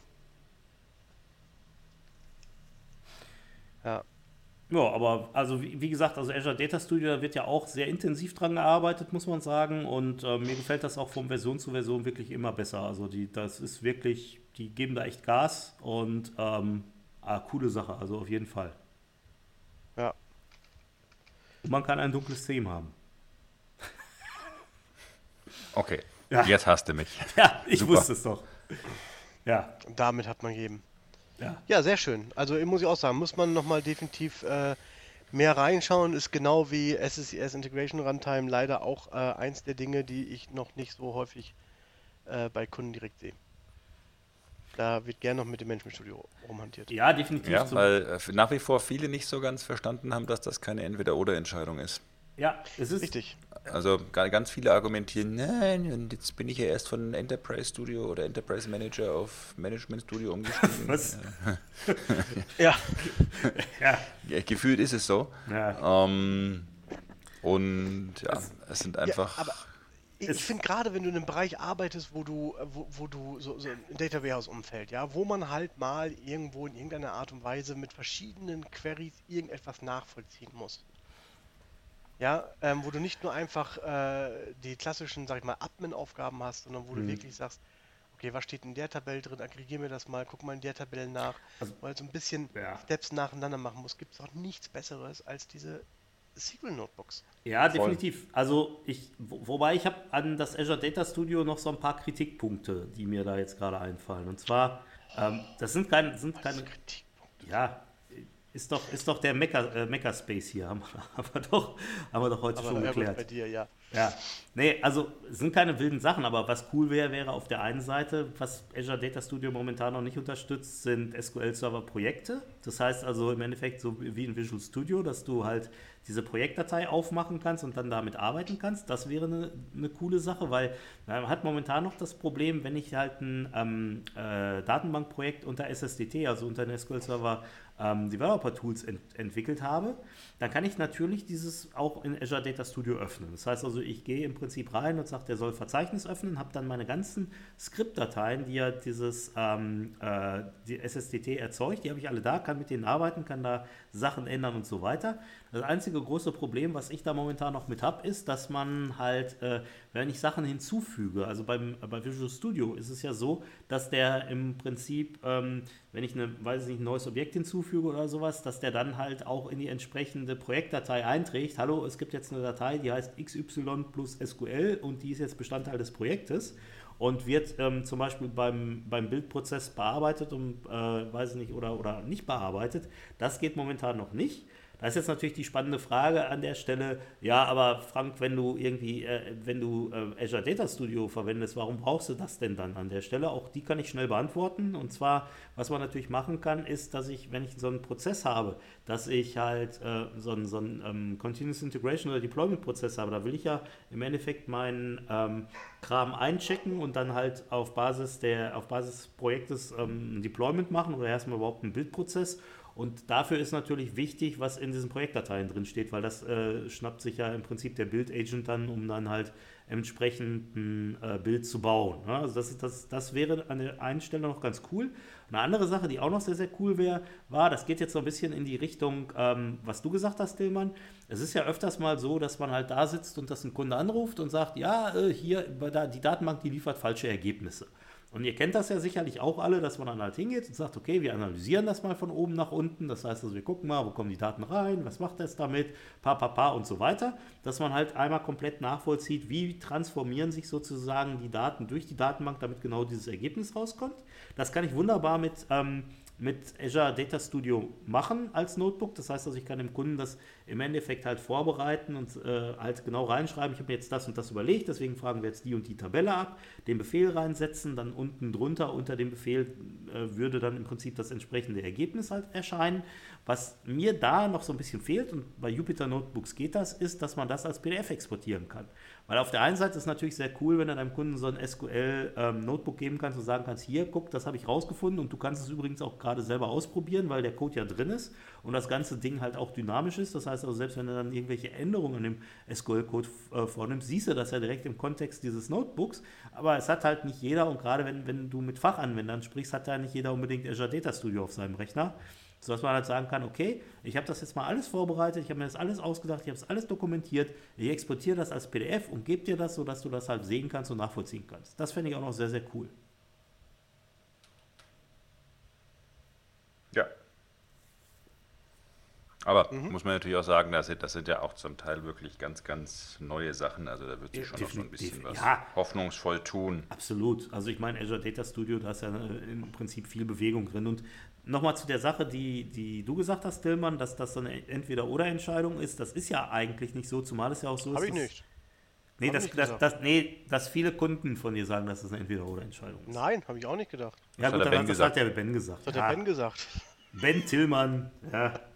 Ah. Hauptsache Italien. Wir haben doch ja, schon beide, unterschiedliche, bei, unterschiedliche Namen. Beide Namen fangen mit O an, woher soll ich mir das merken können? Nein, okay, Ja, stimmt, ben, das hat das, ben hat das gesagt, ja. Okay, also, ähm, nee, also das, das ist auch tatsächlich was, was man ja jetzt auch bei, dem, bei der neuen äh, Version vom Management Studio sehen kann, dass er ja teilweise auch in Azure Data Studio abspringt, beziehungsweise andersrum. Wobei das auf der einen Seite ist halt, ist halt nett, auf der anderen Seite finde ich es auch so ein bisschen gewöhnungsbedürftig, weil die beide natürlich auch komplett unterschiedliche Benutzeroberflächen haben und es dann halt teilweise so ein bisschen strange aussieht. Ne? Also wenn du, sagen wir mal, du äh, arbeitest halt in, die, in, diesem, in dieser ähm, Elektron-Oberfläche da mit, mit, mit JavaScript-Code gerendert und so weiter und plötzlich kommt dann halt da so ein äh, altes äh, Windows Forms Fenster hoch. Oder halt andersrum. Ja, Gibt, gibt Schlimmeres, finde ich. es gibt Schlimmeres, das ist richtig, aber äh, ja, also wobei es auch momentan ist, wir sind ja momentan sowieso in so einer Übergangsphase, denke ich. Ja. Denke ich auch. Denke ich auch. Übergangsphasen gibt es viele. Ja, Auch beim Windows-Terminal, Frank. Ja, auch beim Windows-Terminal. Das ist hervorragend. Ja, die war, glaube ich, ein bisschen besser als meine Überleitung. Also, ähm, Äh, deutlich. Deutlich. Hervor Super. Wir können ja so Punkte vergeben oder so. Ähm, ja. Nee, jedenfalls, also es ist ja so, dass Microsoft im Rahmen der Bild war es, glaube ich, jetzt im Mai äh, vorgestellt hat, dass es ein neues Terminal Haben wir, gibt. glaube ich, letzt, letztes Mal in der Sendung kurz darüber gesprochen, dass Genau. das als Source Code schon auf GitHub zur Verfügung steht. Ne? Genau, da ich es in der Zwischenzeit nicht geschafft habe, das zu kompilieren, hat mich die Nachricht, die kam irgendwie, weiß nicht, vor einer Woche oder so, sehr gefreut, dass man sich das jetzt auch aus dem Windows Store als Beta-Version runterladen kann. Und auch hier ist es so, dass wir das natürlich verlinken. Und äh, so wie ich bin, habe ich das natürlich auch direkt mal getan. Und muss sagen, also im Endeffekt, es ist jetzt so, ähm, ich habe mich jetzt noch nicht hundertprozentig da intensiv mit beschäftigt, aber äh, ich glaube, der Weg, den Microsoft da geht, ist schon ein ganz guter und ein ganz richtiger. Es ist ja auf der einen Seite so, wie gesagt, dadurch, dass das auf GitHub liegt, ist das halt eine Open-Source-Geschichte. Und auf der anderen Seite ist es so, dass halt viele Funktionalitäten, die man bisher so ein bisschen vermisst hat, wie beispielsweise, dass ich halt ähm, innerhalb des ähm, Terminal-Fensters mit Tabs arbeiten kann oder so, dass die an der Stelle halt nachgezogen werden. Und grundsätzlich, auch da nochmal, ich glaube, das hatten wir letztes Mal auch erwähnt, ist, dass dieses Terminal im Prinzip halt ein reines Term eine reine Terminal-Applikation ist. Das heißt also im Endeffekt die Shell, die ich dort benutzen kann, das ist halt im, im Prinzip die Shell, die ich halt kenne. Das heißt also, ich kann da halt einen, ähm, einen äh, PowerShell einbinden, ich kann da eine Command-Shell einbinden und das ist halt im Endeffekt, also da hat sich jetzt nichts dran geändert, sondern es ist rein das Programm sozusagen, was das auf dem Windows-Desktop darstellt. Bei den Shells ist es übrigens so, da kannst du vielleicht gerade auch noch mal was zu sagen, Tillmann. Bei den Shells ist es so, genau, aber ähm, ich gehe mal davon aus, dass dem so ist, weil wir festgestellt haben, dass wir beide unterschiedliche Shells haben. Ähm, und zwar ist standardmäßig äh, ist ja halt diese Windows PowerShell und die CMD mit drin, ne? Ja, richtig. So sieht es bei dir ja auch aus. Ja. Und ich hatte beim letzten Mal ja schon gesagt, dass es dieses ähm, Linux-Subsystem gibt, was dich halt äh, erfreuen würde mit Docker in Zukunft. Ja. Und ähm, ich habe bei mir schon länger als Linux-Subsystem ähm, Debian mit drauf laufen. Und äh, dementsprechend habe ich jetzt auch in dem Windows-Terminal ähm, zusätzlich eine Debian-Shell, ähm, die ich direkt äh, starten kann, aufrufen kann und kann dann halt äh, mit den Shells zwischen PowerShell, normalen Command-Line und Debian hin und her switchen und da entsprechend mitarbeiten. Ähm, Aber was heißt denn ist das? so- Das heißt, du navigierst in deinem Windows mit Linux-Befehlen? Ich ähm, navigiere nicht nur mit, äh, ja, ich navigiere mit Windows-Befehlen. Ich habe ein komplettes äh, Linux und einen Linux-Kernel, den ich da entsprechend habe, Ja. der auf meinem Dateisystem äh, läuft. Also ich und finde, da habe ich jetzt zum Beispiel letztens äh, musste ich für ähm, in, in, einem, in einem Kundenprojekt äh, musste ich so ähm, ein Oracle-System auf einem äh, äh, Oracle Linux aufsetzen und damit arbeiten.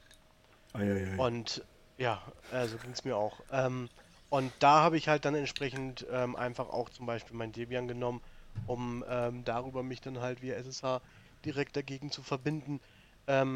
Ähm, kann zwar auch mit Putty oder sonst was machen, aber ähm, da habe ich halt dann meine vollwertige Shell, mit der ich mich Ab- dagegen verbinden kann. Und Apropos. drumherum trotzdem noch mein Windows. apropos Putty, kennt ihr eigentlich Mobax-Stern? Nein. Das ist hervorragend. Das, Mobax-Term? Moba, ich packe das mal mit in die Shownotes rein. Also das ist auch eine, äh, so ein freies Terminal-Programm, was mir extrem viel besser gefällt als Putty. Also es ist viel moderner und ähm, das ist, also das ist wirklich Ah, ziemlich okay. cool. Ich, ich packe das nochmal mit in die Show, Shownotes rein. Außerdem, wenn man länger, wenn man in der Shell äh, arbeitet und länger nichts macht, kommen kleine Pinguine. Oh, jetzt hast du mich. Ja. Super geil. Ich meine, Ja. Pinguine sind ja fast so süß wie Erdmännchen. ja. Oder wie Wale. Aber, aber an der Stelle, äh, das ist halt das, äh, was ich jetzt cool fand bei dem, Ja. ähm, äh, an der, ja, bei, bei dem, bei der Windows, ähm, bei diesem neuen Windows Terminal. Und wenn man sich überlegt, bei dem, was ich letztes Mal schon sagte, dass demnächst du nicht mehr extra ähm, Debian oder sonst was ins dazu Ja. installieren musst, sondern Linux-Kernel standardmäßig mit Windows ausgeliefert werden soll. Ja. Heißt das, du hast auch standardmäßig hier einfach über die neue Windows-Shell, zack, einen Linux-Kernel zur Verfügung, mit dem du arbeiten kannst. Mhm. Ähm, und das finde ich cool. Ich meine, es ist, es ist ja ohnehin ähm, super interessant. Da können wir vielleicht auch beim nächsten Podcast oder so mal ein bisschen drüber sprechen, wie halt diese ganze Integration mit Windows und Linux und so weiter funktioniert. Also ich lese ja momentan das äh, Buch von Bob Ward, also SQL und Linux. Und muss sagen, also er, mal abgesehen davon, dass das wirklich sehr, sehr gut geschrieben ist und, da, und äh, dass halt Bob auch ein paar Sachen erzählt, sozusagen aus der, aus der Entwicklungsgeschichte von ähm, SQL. Wobei, das ist andersrum, ne? Ja, das ist mir schon klar, dass das andersrum ist. Okay. Aber ich meine. Andersrum, in, du meinst, es gab erst Linux und dann das Buch? Nein, nein, nein. Wahrscheinlich nein, wird das so sein, sie- ja. Die, die, haben, die haben erst das Buch geschrieben und darauf basiert dann Linux entwickelt. Ach so. Ähm, war das Ähm, erst, der- erst das Buch oder erst der Film? Das ist ja häufig das Problem. Da es den Film noch erst- nicht gibt, außer Frank stellt ihn nachher vor, ähm, denke ich, äh, dass es bisher nur das Buch gibt. Nein, Ja, aber ich meine, das ist andersrum, dass du halt einen Windows-Server auf einem Linux laufen lässt. Genau. Und der wird halt ja quasi virtualisiert. Hier ist es halt, dass ein richtig der Kernel halt wirklich im, äh, im, im Windows läuft. Ja, also, an der Stelle. also im Endeffekt ist es da halt auch so ein bisschen so, halt nur andersrum. Da, da gebe ich dir schon recht, Tilman. Sag ich doch. die- Ja, ich meine, ist ja nicht so, dass wir Das waren sogar exakt seine Worte, wenn ich hier kurz. Danke, Ben. Ja, so.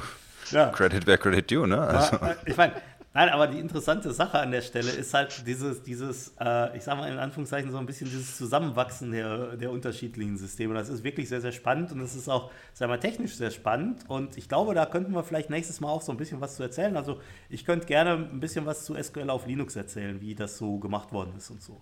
Ähm, weil, und ansonsten, wen das interessiert, ich kann das Buch kann ich echt wärmstens empfehlen. Ist echt eine, ist echt eine gute Sache. Aber dürfte ich trotzdem nochmal so eine äh, Kurzfrage stellen? Also ich habe mich so mit diesem Thema Linux-Kernel in Windows und so weiter noch gar nicht beschäftigt. Ähm, wie verhält sich, also wie verhält sich das dann so zum Beispiel mit so Themen, die ja zwischen Linux und Windows gänzlich unabhängig sind? Also zum Beispiel Dateipfade, die ja nach einer ganz, Ja. ganz anderen Logik funktionieren. Weil du wirst ja nicht ähm, slash C, slash D, slash E als Laufwerk einfach haben. Äh, Im Endeffekt schon in der Richtung. Du hast halt deinen Okay. normalen Mount Point, was dein, dein Basissystem ist, Mhm. und darunter hast du dann äh, entsprechend deine Laufwerke, CD und so weiter ähm, gemountet. Und ich kann über, ähm, also jetzt, wenn ich zum Beispiel bei mir auf meinen Windows-Folder zugreifen will, ist das einfach äh, slash mnt slash c slash Windows. Und dann bin ich da mit Windows-Folder drin. Okay. Ja. Und dann kann ich damit entsprechend arbeiten. Also ich nutze es, wie gesagt, primär für solche Sachen wie ähm, SSH und so ein Krams. Ähm, du kannst natürlich, also soweit ich weiß, nicht in so einem Linux-System jetzt alle möglichen Programme installieren. Ähm, aber äh, so, also keine wilden Server, glaube ich, aber ähm, normale Sachen kannst du auch danach installieren. Du musst die auch ganz normal updaten, äh, den Kernel und solche Sachen. Ähm, also ist halt ein Debian, ne? Ohne äh, User Interface. Cool. Ja. Also es ist wirklich, äh, ich meine, wenn man, wenn man sich das mal so alles überlegt, was da gerade im Bereich äh, Open Source bei Microsoft passiert, was im Bereich Linux bei Microsoft passiert und so weiter, das sind ja wirklich Sachen, das wäre ja, sagen wir mal, vor fünf Jahren oder, oder sagen wir mal, vor zehn Jahren ja völlig undenkbar gewesen. Da wäre ja irgendwie, das wäre ja absolut mindblown. Übrigens, wusstet Ja, ihr, das, das, ist ja, das ist ja immer so der Einstieg, den ich im Prinzip in meine Big Data Cluster Session mache, Ja, wo ich ich sage, so, man muss sich einfach mal vorstellen, ich habe jetzt ein SQL-Feature, das es nur auf Linux gibt ja, Ja, ähm, und nur im On-Prem-Produkt. ja, Also das Ja. sind ja zwei so Sachen, wo man merkt, okay, ähm, ja, auch wenn der eine oder andere manchmal mal so ein bisschen auf den Konzern schimpft und die Ja. würden nur machen, was sie wollen, aber an der einen oder anderen Stelle, auch wenn sie sich eben gelegentlich so ein bisschen selbst überholen, Mhm. ähm, merken sie schon, wo sie auch vielleicht mal so ein, zwei Schritte zurückrudern müssen, Ja. um wieder ein paar mitzunehmen, die über Bord gegangen sind. Ich meine, ich mache ja momentan auch was Mutiges. Ich äh, mache momentan so ein bisschen Workshops ähm, für Linux-Leute, denen ich halt ein bisschen, äh, im Endeffekt, es geht halt um Docker an der Stelle, aber wir machen das halt unter Windows. Ja? Und da muss ich sagen, also das Feedback, was ich bekomme, ist durchaus sehr, sehr positiv. Weil am Anfang äh, ist es meistens so, dass die dann da sitzen in dem Kurs und denken so, äh, scheiße, Windows, was ist das denn? Ja, und dann, dann zeige ich denen halt, was ich dann halt viel mache, ist, ich mache viel PowerShell, ich mache Sachen mit Chocolaté oder so.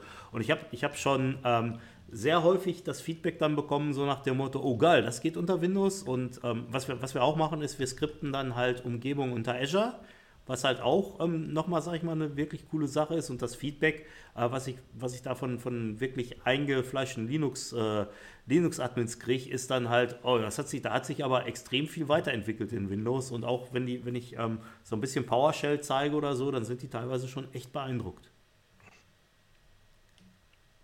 Kann ich nachvollziehen. Also, und, und was immer zieht, ist, was immer zieht, ist Schokolatlé. Da sind weggeblasen. Ja. Uh,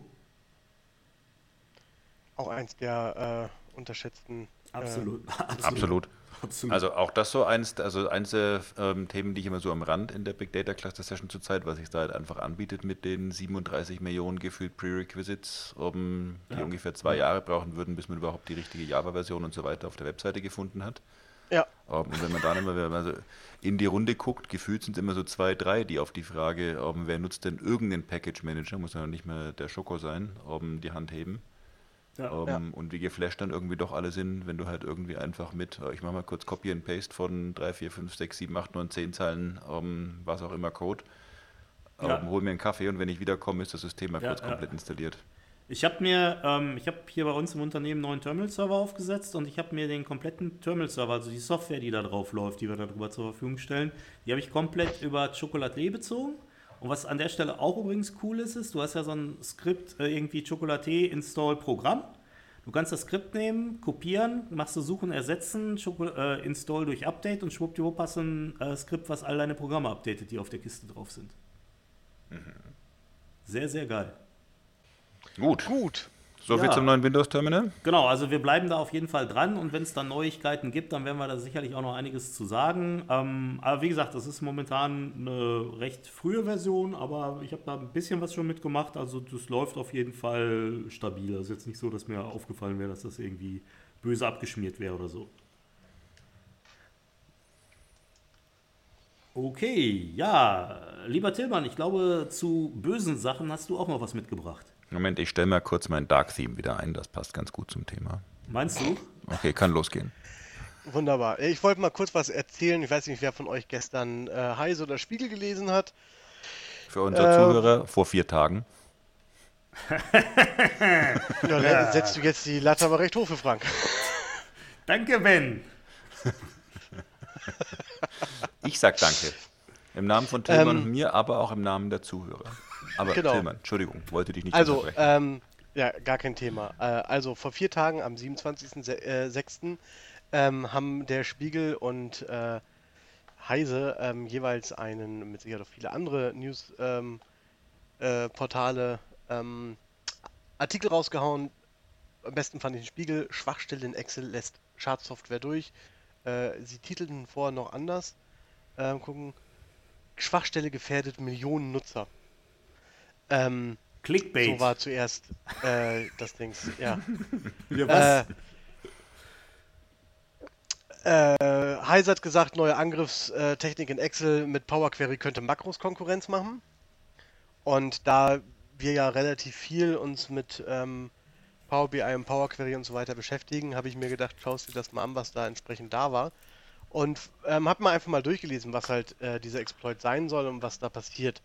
Ähm, und eigentlich ist es ganz interessant, was sie halt probiert haben, aber ich bin mal gespannt, was ihr dazu sagt, ob ihr das jetzt auch als so eine Riesengefahr entsprechend seht. Ähm, ich versuche mal zu erklären, was ähm, in diesem Exploit gemacht worden ist. Frank wird den Original-Exploit mit Sicherheit auch verlinken. ja, klar. Ähm, also es wurde im ich meine, Endeffekt... der, er hat ihn ja auch geschrieben. Ach, das Genau. solltest du doch nicht verraten, Ben, Mann. Jetzt müssen wir Ähm, wieder schneiden. Ja, du, aber du hast ja noch ein äh, paar Tage, zwei. ähm, Danke. Äh, es wurde im Endeffekt wurde ein HTTP-Request gestellt an einen ähm, Webserver und der hat ein ähm, für ein Spreadsheet eine einzige Zeile zurückgegeben, die Ja. ein Shell-Kommando ausgeführt hat. Mhm. Ähm, und zwar hat die eine ähm, CMD PowerShell geöffnet und hat sich dann von einer Dropbox-Seite eine Excel-Datei runtergeladen ähm, und die entsprechend in diese ähm, Zelle mit reingepackt. Mhm. Ähm, das Ding dahinter ist, dass ähm, um das zu tun, muss halt zum einen Power Query in einer älteren Version oder dein Excel Workbook in einer älteren Version gespeichert werden. Also für alle die, die wir noch nicht, die noch nicht ganz genau wissen, wovon ich rede, ähm, seit der Version 2016 ist Power Query direkt in Excel integriert und über Ja. Get Data kann man entsprechend Power Query Kommandos ähm, stellen. Also, es wird mit Power Query dieser Webserver angesprochen. Power, äh, Excel muss dafür gespeichert werden in einer älteren Version, ich glaube 2013 oder sowas. Dann muss ähm, bei der Übergabe an ähm, den Server, wenn man den ähm, Request entsprechend stellt gegen die Webseite, muss ein entsprechender Header gesetzt werden. Ähm, die haben jetzt äh, hier irgendwie so einen speziellen Referrer ähm, dafür angegeben, Mhm. der dem Server entsprechend mitteilt, wenn ich mit diesem Referrer komme, dann darf es überhaupt ausliefern. Wenn der Referrer nicht drin steht, liefert der Server nichts aus. Das haben sie zumal eingebaut, um Virenscanner entsprechend ähm, äh, auszutricksen, weil die normalen Virenscanner sich einfach angucken, wo stellst du eine Abfrage hin und stellen die gleiche Abfrage nochmal. Und wenn die dann einen Virusdatei zurückkriegen, würden sie schon mal das blocken. Mit dem Referrer kommen anscheinend einige Virenscanner ähm, oder die meisten Virenscanner wohl nicht klar. Okay. Das andere ist, ähm, sie haben dem Server mitgeteilt, wenn der äh, hier jemand kommt mit einer Frage, auch wenn er diesen Referrer hat, dann gibst du den nicht zurück. Du gibst den nur zurück, ähm, ich glaube nach 10 Minuten haben sie im Exploit gemacht. Also eine Frage meinst du Request heißt- oder was? Mit dem Request, genau. Okay. Du gibst dann ähm, den Content erst nach 10 Minuten zurück. Mhm. So, das heißt, ähm, du musst auf der anderen Seite in Power Query bei der Abfrage einstellen, dass sie sich automatisch aktualisieren soll und dass sie jede Minute ähm, entsprechend sich aktualisieren darf. Mhm. Ja, das musst du schon mal in Power Query machen. Das heißt, ähm, in Excel selber zum einen als ältere Version speichern und für deine Abfrage einstellen, dass sie ähm, alle 10 Minuten immer oder jede Minute für 10 Minuten lang einen Request stellt, damit der Server überhaupt ne, ähm, die, die Ex-Datei ähm, vernünftig zurückliefert. Das wird gemacht, um die Sandbox auszuhebeln. Mhm. So, und wenn du das gemacht hast, dann landet halt dieser Command in Excel und da musst du einen Doppelklick drauf machen, um ihn auszuführen. Mhm. Ähm, eigentlich musst du ein Doppel, ähm, musst du nur, Moment, wie war es? Eigentlich musst du einen Doppelklick und einen einfachen Klick machen. Durch das Abspeichern der früheren Version musst du nur noch einmal klicken. So rum ist es. Mhm. Ja, so, das heißt, in real, ich gebe dir so eine Excel-Datei in der älteren Version, du machst die auf und hast dann da ähm, entsprechend eine Zelle drin. Und wenn du nach 10 Minuten auf diese Zelle klickst, dann wird entsprechend die Datei geladen und ausgeführt. In dieser Zelle steht aber eigentlich, so wie ich es gesehen habe, der ähm, Text äh, im Klartext drin. Mhm. Also da steht drin gleich Command, bla bla bla bla. Ja, gut, ich meine, das, das sagt ja nichts. Und genau, ich gebe dir recht damit, es sagt nichts, ja, aber ich finde halt trotzdem, ähm, klar, also an sich ist es, an, wie sie es beschrieben haben, gar nicht so, wenn du es einmal weißt, so schwierig anscheinend zu machen. Ne? Du musst deinen Webserver ein bisschen vorbereiten, du baust halt ein entsprechendes Excel-Dokument auf ähm, und versuchst das zu verteilen und andere Leute öffnen es dann und können sich damit quasi dein Virus runterladen. Aber sie müssen dafür die Excel-Datei aufhaben, müssen 10 Minuten warten und dann entsprechend auf ähm, diesen Link klicken, damit das überhaupt äh, runtergeladen glaube, wird. Klickst du vorher drauf, ist es ja nicht drin. Also ich glaube, in einer Welt, in der viele Passwörter 1, 2, 3 lauten oder so, ist das, glaube ich, ein bisschen viel Aufwand. Äh, ja, Da- danke, Frank. ja. Übrigens hast du mein Passwort hier im Podcast. Ja, also nochmal für Und alle. Prost. Das Passwort von Ben ist. Nein, aber ich meine, ist ja, ist, ja, ist ja jetzt mal ganz im Ernst. Also ich meine, das ist ja eigentlich ein Riesenaufwand, äh, um dann vielleicht, dass mal möglicherweise einer nach 10 Minuten da auf irgendeine Zelle draufklickt oder so. Also weiß ich nicht. Ob das jetzt. Ich weiß nicht, ob der Aufwand bei anderen Viren nicht, äh, die man sonst Verteilungsmethoden hat, noch wesentlich höher ist. Ach, du kannst ja doch ähm, bestimmt irgendwelche Viren-Bastelkits da aus dem Internet runterladen, da sagen, was das Ding machen soll und schwuppdiwupp ist das Ding fertig. Mit Sicherheit gibt mit Sicherheit auch die eine oder andere Seite, wo du einfach 5 Euro reinschmeißt und dann kriegst du schon einen Ja. äh, auf dich gebrandet. Super. Ja, aber ich meine, das Ding ist ja im Prinzip trotzdem, also mal losgelöst von der Tatsache, dass Frank gerade eben mein Passwort und meine Kofferkombination preisgegeben hat. Ja. Ähm, Und dein PIN. es ist ja nicht, nicht nur, dass dieser Exploit offensichtlich um, so viele Prerequisites mit sich bringt, um, dass es schon mal unwahrscheinlich ist, dass es wirklich Millionen von Nutzern trifft. Aber zunächst mal musst du auch noch genug Leute finden, die von irgendjemand eine Excel-Datei bekommen und die einfach mal aufmachen. Völlig egal, ob ich 10 Minuten oder 10 Sekunden warte. Also von daher, ähm, Da, da, bin ich greift an der Seite aber noch bei Frank an der Stelle, weil ich glaube, es gibt immer noch Ja. genügend Millionen Leute draußen, die Naja, irgendwelche Excel-Dateien aufmachen und sie Es gibt auch noch genügend Leute, ähm, die auf meinen Link klicken, wenn ich sie um ihre Kontodaten zur Überprüfung bitte. Ähm, Ach, du bist unter das. Angabe von den letzten 10 Tans und so weiter gefühlt. Äh, ja, Ja. das bin ich, genau. Ja. Aber ähm, ja, die kriege ich Gut, da- einfacher. Also von daher. Da bin ich auch bei dir. also ich natürlich da nicht, ich falls irgendjemand der Polizei zuhört, ich würde das nicht machen. Wo, wo wir gerade bei dem Thema sind, ich muss, ich muss Polizei? Das, ja, nein. Ähm, genau, genau, ich muss weg. Oh Mann. Nein, ähm, nee, wo wir bei dem Thema sind mit Spam und so weiter. Ich habe äh, irgendwie jetzt, weiß nicht, vor zwei, drei Wochen auf YouTube so ein paar lustige Videos gefunden von jemandem, mir fällt jetzt gerade der Name nicht ein. Ich weiß nicht, ich hatte glaub ich, euch, glaube ich, auch ein oder zwei von den Videos weitergeleitet, wo jemand da ist und tatsächlich auf diese Spam-E-Mails antwortet und dann halt im Rahmen von so einer Art Comedy oder so dann, dann halt erzählt, was dann im Endeffekt der Spam-Absender immer so geschrieben hat, wo, wo dann halt so Kommunikationen entstanden sind. Ich weiß nicht, hatte ich euch da was geschickt? Weil das wäre was, das würden wir auch nochmal verlinken, weil das einfach, einfach super lustig ist. Ja, nee, und es ist auch definitiv so, Frank, dass wir uns alle Videos, GIFs und sonstigen Quatsch, den du uns schickst, exakt detailliert merken, weil es ist ja nicht so viel. Nee, ich meine, ich mal ab und zu so zu Weihnachten mal eins oder so, wo drauf steht, hallo, frohe Weihnachten. Bei Genau. Frank ist übrigens jeden Tag Weihnachten. Mehrfach. Ich, ich, ich freue mich auch immer, wenn ich so in, in Kundenumgebung äh, sitze und kriege Videos von Frank. Was? Ist per perfekt, um da drauf zu klicken. Hallo? Ähm, ja, aber nochmal ganz kurz zurück zum, äh, zu, zu dem ähm, äh, kleinen ähm, Exploit. Ähm, Frank packt es auch mit rein. Ja. Es gibt einen entsprechenden ähm, Hinweis von Microsoft, wie man das Ganze ähm, ausstellen kann.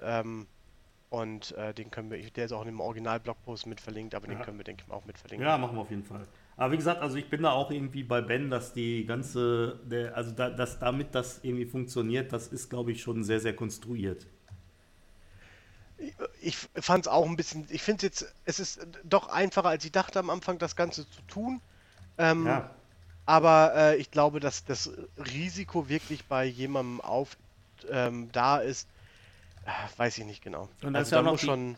Und dann die andere Frage ist Aber dann, gut, es ist ein Risiko, es ist da. ja gut, machen. ja gut. Äh, auf der anderen Seite ist natürlich, auf der anderen Seite ist natürlich die andere Frage, ähm, auch wenn da irgendwie so eine Datei ausgeführt werden soll, ist zum Beispiel der äh, Anwender, der da an einem Rechner angemeldet ist, ist der zum Beispiel lokaler Admin oder nicht?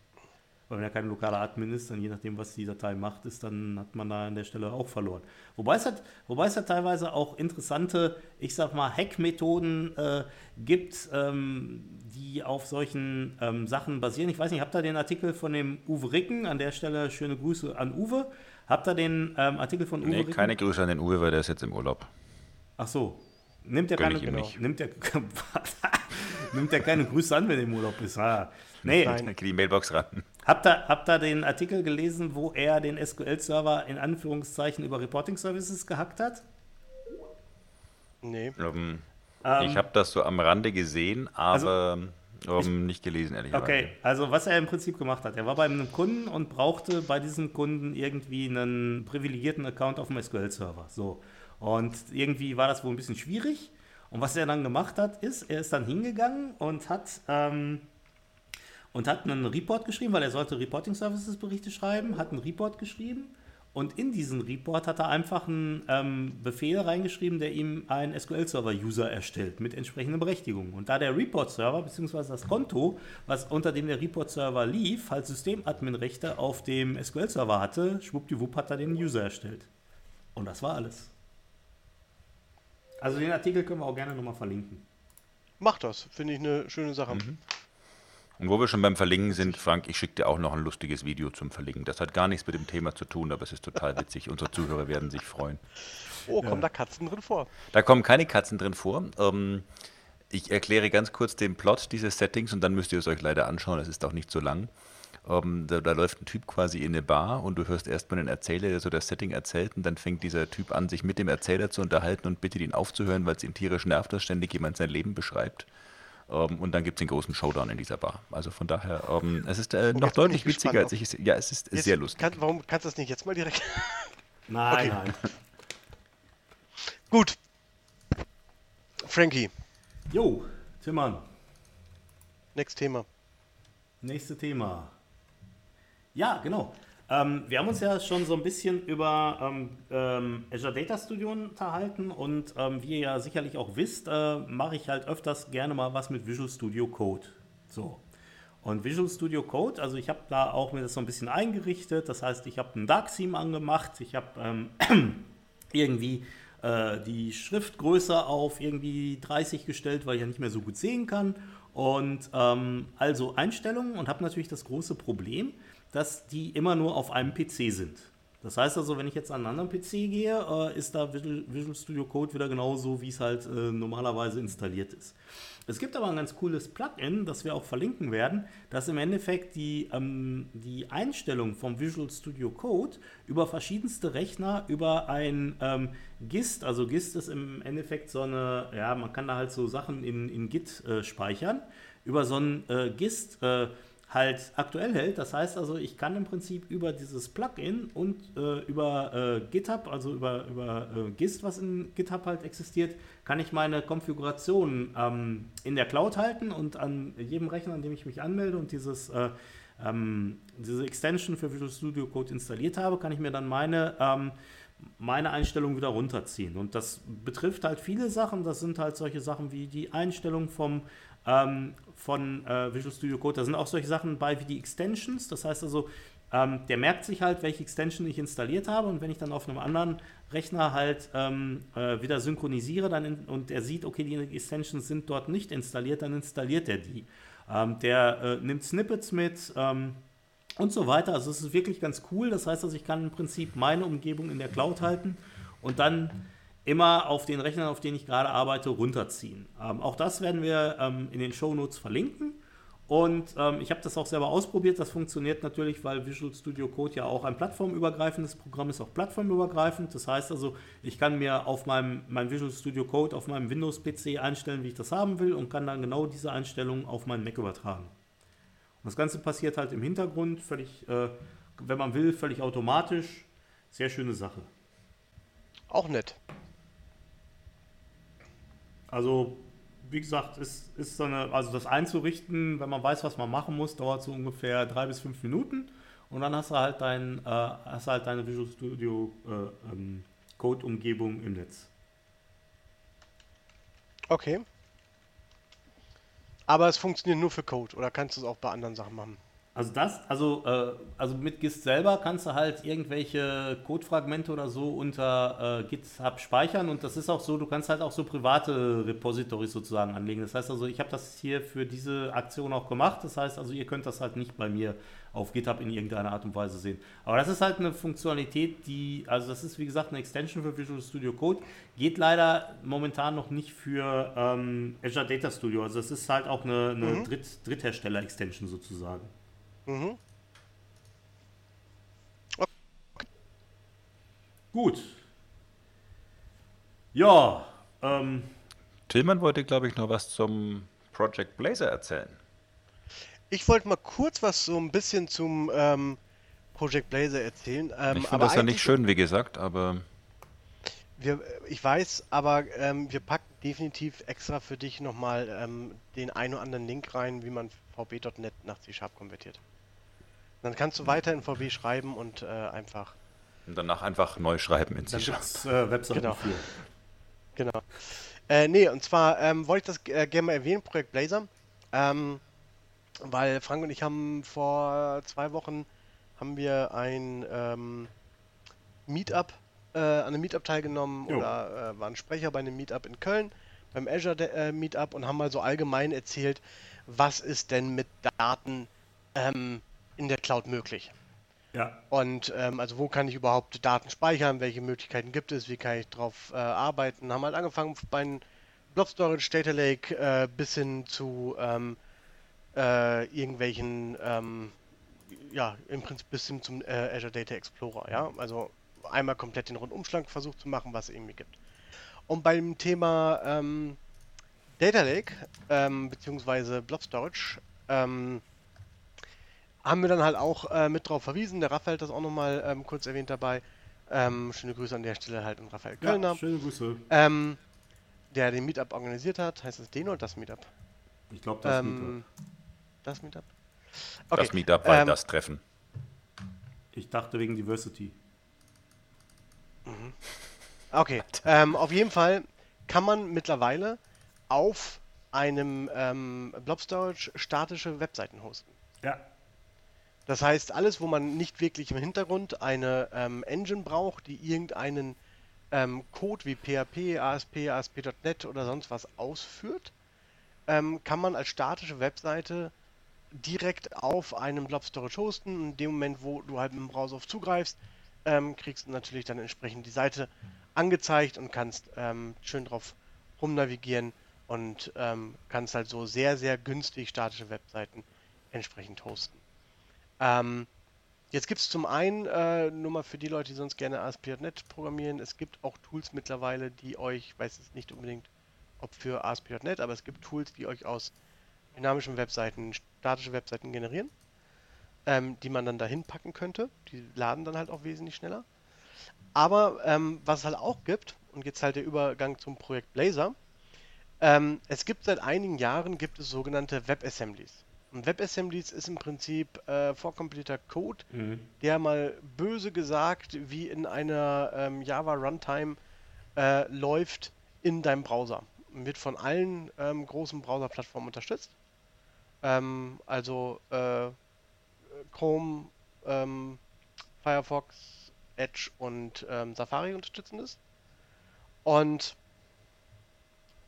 ähm, damit kannst du vollwertige Anwendungen innerhalb deines Browsers laufen lassen. Die werden halt komplett im Browser wieder in so einer Sandbox ausgeführt und können darin dann entsprechend laufen.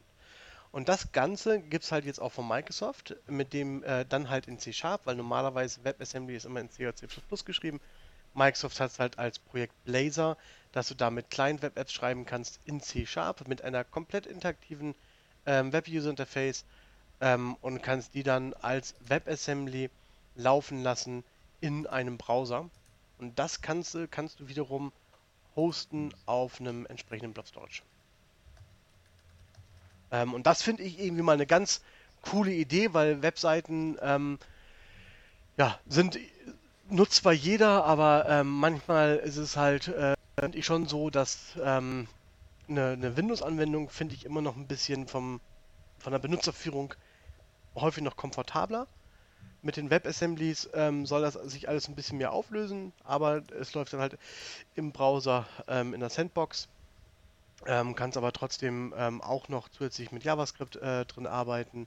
Ähm, es gibt viele Anbieter schon, die gerade Blazor unterstützen, also die ganzen großen, größeren ähm, UI-Hersteller äh, wie Telerik, Syncfusion und so weiter haben schon fast alle auch User-Interface-Komponenten für Blazor im Einsatz und dann kannst du halt komplett ähm, diese Tools schreiben und sie sind direkt äh, cross-plattform kompatibel, weil sie halt im Browser laufen und damit automatisch halt auch auf Windows, Linux und macOS laufen können. Ich finde Webseiten besser als Windows-Applikationen. Ich habe dich Ah, nicht ja. verstanden, Frank. Ich finde Webseiten besser als Windows-Applikationen. Ähm, Ja. N- na, naja, ja und nein möchte ich sagen. Ähm, also Webseiten haben den Vorteil, wie ähm, Tillmann gerade eben schon sagt, also außer dass ich sie nicht installieren muss und so weiter Ja. aus Anwendersicht mit äh, Cross-Plattform und so weiter. Webseiten haben aber auch den Nachteil der Cross-Plattform, weil ähm, ich meine, das geht ja schon innerhalb des gleichen Betriebssystems los. Verschiedene Browser unter Umständen völlig andere ähm, äh, Usability, weil manche Sachen gar nicht funktionieren in manchen Browsern und so weiter, trotz Standards in Webseiten mit JavaScript, HTML5 und Co. Ähm, von daher, das ist eben so. Entweder bin ich halt wirklich optimiert auf eine Plattform oder über die Webseite Open für alles, also Mobile und Rechner und Schieß mich tot und alles ähm, schön, aber eben zum Teil nicht ganz. Und je nachdem, was ich für eine Applikation habe, kann man sagen, das spielt vielleicht gar keine Rolle oder es spielt eben vielleicht eine sehr, sehr große Rolle. Also von daher würde ich dieses ähm, Webseiten sind besser als native Anwendung- Anwendungen nur bedingt so unterschreiben wollen. Das habe ich so nicht bedingt meine gesagt. Ich nicht. Ich habe gesagt, ich finde die besser. Okay. Ich nicht. Ja, Also ich finde schon mal allein deswegen äh, unvorteilhaft bei Webseiten, dass sie, du sie halt äh, zu, sag mal, 99% nur online verwenden kannst. Ähm, und ich bin halt, ähm, könnt euch die Witze direkt sparen an der Stelle. Äh, ich bin halt nicht immer online, was nicht nur daran liegt, wo ich wohne, sondern auch ansonsten gibt es halt Situationen, in denen man einfach äh, auch mal nicht online ist, was nicht nur mein Wohnort betrifft, was nicht nur Deutschland als solches betrifft, sondern es gibt ja auch mal andere Situationen, ähm, wo man einfach nicht online sein kann, mit dem Flugzeug zum Beispiel, ja. Da kann ich auch Ähm, online sein. Ja, aber nicht, wenn du gerade über Grönland fliegst. Da gibt es einen Punkt, wo da geht's einfach nicht. Doch. Der Satellit Ähm, macht auch über Grönland nicht halt. Es gibt einen Punkt, da stellen sie das WLAN ab im Flugzeug. Ja, aber das ist über China, weil man es da gesetzlich nicht darf. Ähm, okay. Also, äh, ich hoffe, fahren wir das Ganze wieder zurück. Ja, also wenn ich bei mir zu Hause sitze, bin ich halt, äh, Das ist deutlich realistischer, weil ich glaube, das ist wirklich dieser Punkt, wo es kein Internet gibt. ja, genau, bin ich halt nicht online und äh, dementsprechend ähm, äh, bin ich halt auch sehr froh darüber, wenn ich Applikationen habe, die ich einfach so auf meinem Rechner benutzen kann. Zugegebenermaßen, wenn dann meine Blazor-App irgendwo auf einem ähm, Blob Storage gehostet ist, ist das auch äh, nicht ähm, äh, dann wirklich eine gute Lösung, weil auch dafür muss ich online sein. Ähm, Aber mal so ganz im Ernst gefragt, so mit deinem Wohnort, bist du nicht eigentlich die Zielgruppe für Azure Stack? äh, ja, bin ich eigentlich. Ich überlege auch schon die ganze Zeit, wo ich einen hinbauen kann. Aber äh, ja, Weil man sagt ja immer Ölplattformen und bei Tillmann, also Sachen, die Ja. entlegen liegen. ja. genau. Exakt. Ja, aber Schön.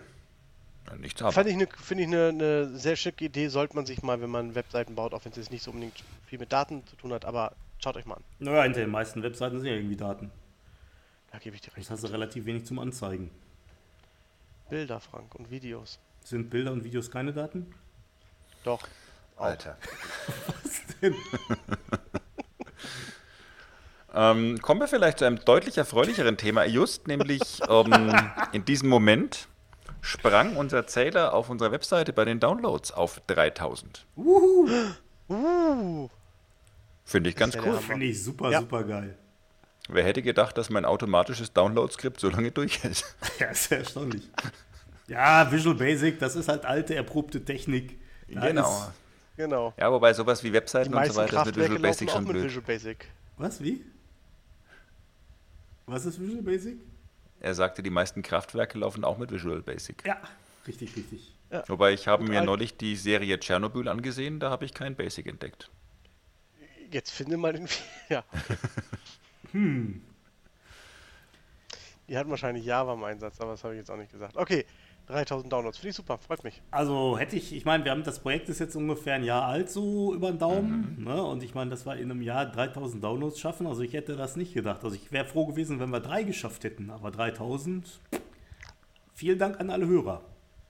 Ich wäre schon über zwei dankbar gewesen, weil das hätte bedeutet, alle Macher, die auch Internet haben, hätten einen Download gemacht. Stimmt. Stimmt, wir hätten, ja, wir hätten ja in dem Fall dann halt an den Tillmann hätten wir dann äh, die, das, die Datei per äh, USB-Stick weitergeben können. Per Eule. Per Eule, genau. Ihr könnt das äh, per, per Taube machen. Okay? Ähm, weil ich denke, äh, ihr alle kennt äh, das entsprechende ähm, RFC 1149, Ja, Internetprotokoll over Avian Carriers. ja. Ähm, das ist halt äh, genau wie man bei uns hier äh, normalerweise IP-Pakete zustellt. Und das zeigt auch wieder, wie inclusive unser Podcast eigentlich ist. Ein Podcast für Tauben. Oh Gott. Äh, an der Stelle bauen wir jetzt bitte noch in den Shownotes das Animated GIF von dem Affen, der das Schlagzeug spielt. ein. Ja, absolut. Wir brauchen das nochmal so als, als äh, Dingens. Ich muss, ich muss mich nochmal ein bisschen näher mit der Audio-Software beschäftigen, dass wir so einen Knopf haben, wo man draufdrücken kann und wo der das dann abspielt. Ja, fairerweise fänden Tillmann und ich das sehr gut, wenn du dich etwas näher mit dieser Software beschäftigen würdest, weil das würde viele andere Probleme lösen. Aber Ich kann hier Da keine anderen auch schon- Probleme sehen. Da könntest du auch schon Samstag fertig sein mit dem Schneiden, nicht erst Sonntag. Ja, korrekt. Und müsstest vor allem nicht Montag anfangen, die Aufzeichnung vorzubereiten, wenn wir Freitag aufnehmen. Tja, so ist das. Alles für den Podcast. Schön, aber Leute. gut, kommen wir zum nächsten Thema. Naja, es und wird langsam ähm, doch ein bisschen warm. Ja, In der Tat. Naja, und vor allem, äh, du hättest ja nicht nur mehr Zeit für den Podcast, sondern auch mehr Zeit fürs Kino. Oh, oh, oh, oh. Der war nicht schlecht.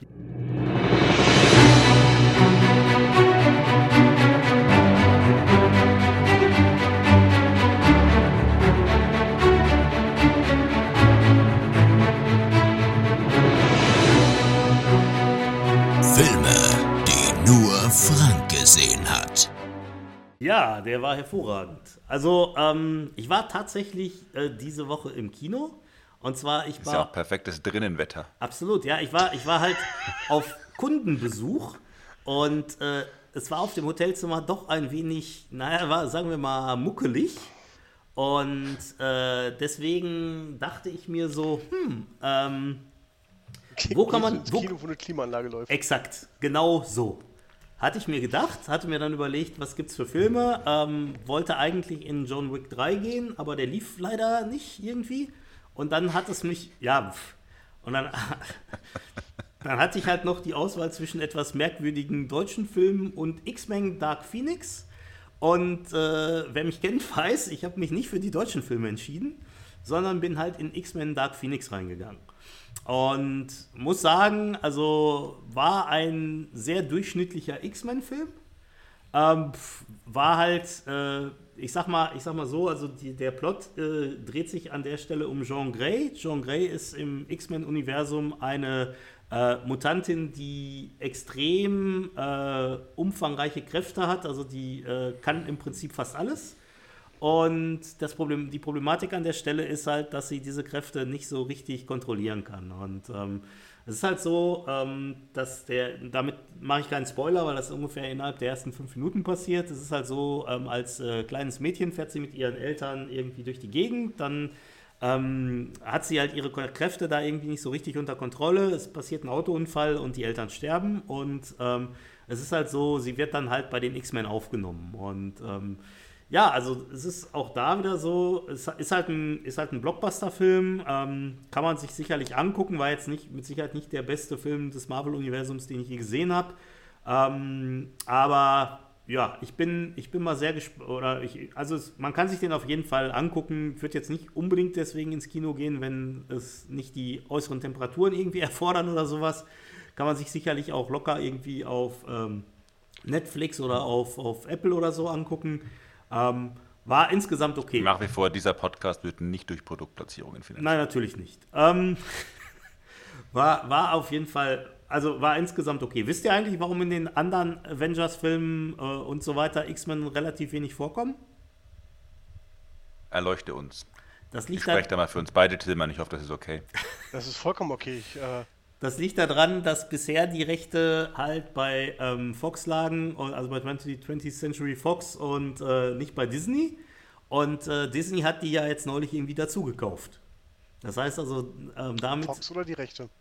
Fox. Ah, okay. Ja. Das heißt halt. Das wäre so langweilig. Ja.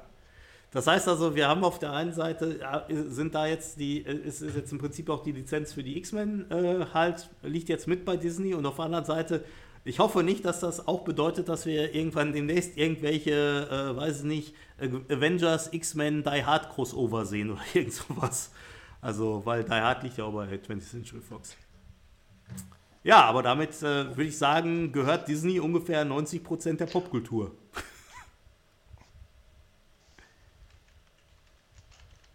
Interessant. Ja, Deswegen sollten wir Konstantin-Film mehr unterstützen. Gehören die nicht auch irgendwie dazu? Über irgendeinen. Keine Alles Ahnung. Nestle.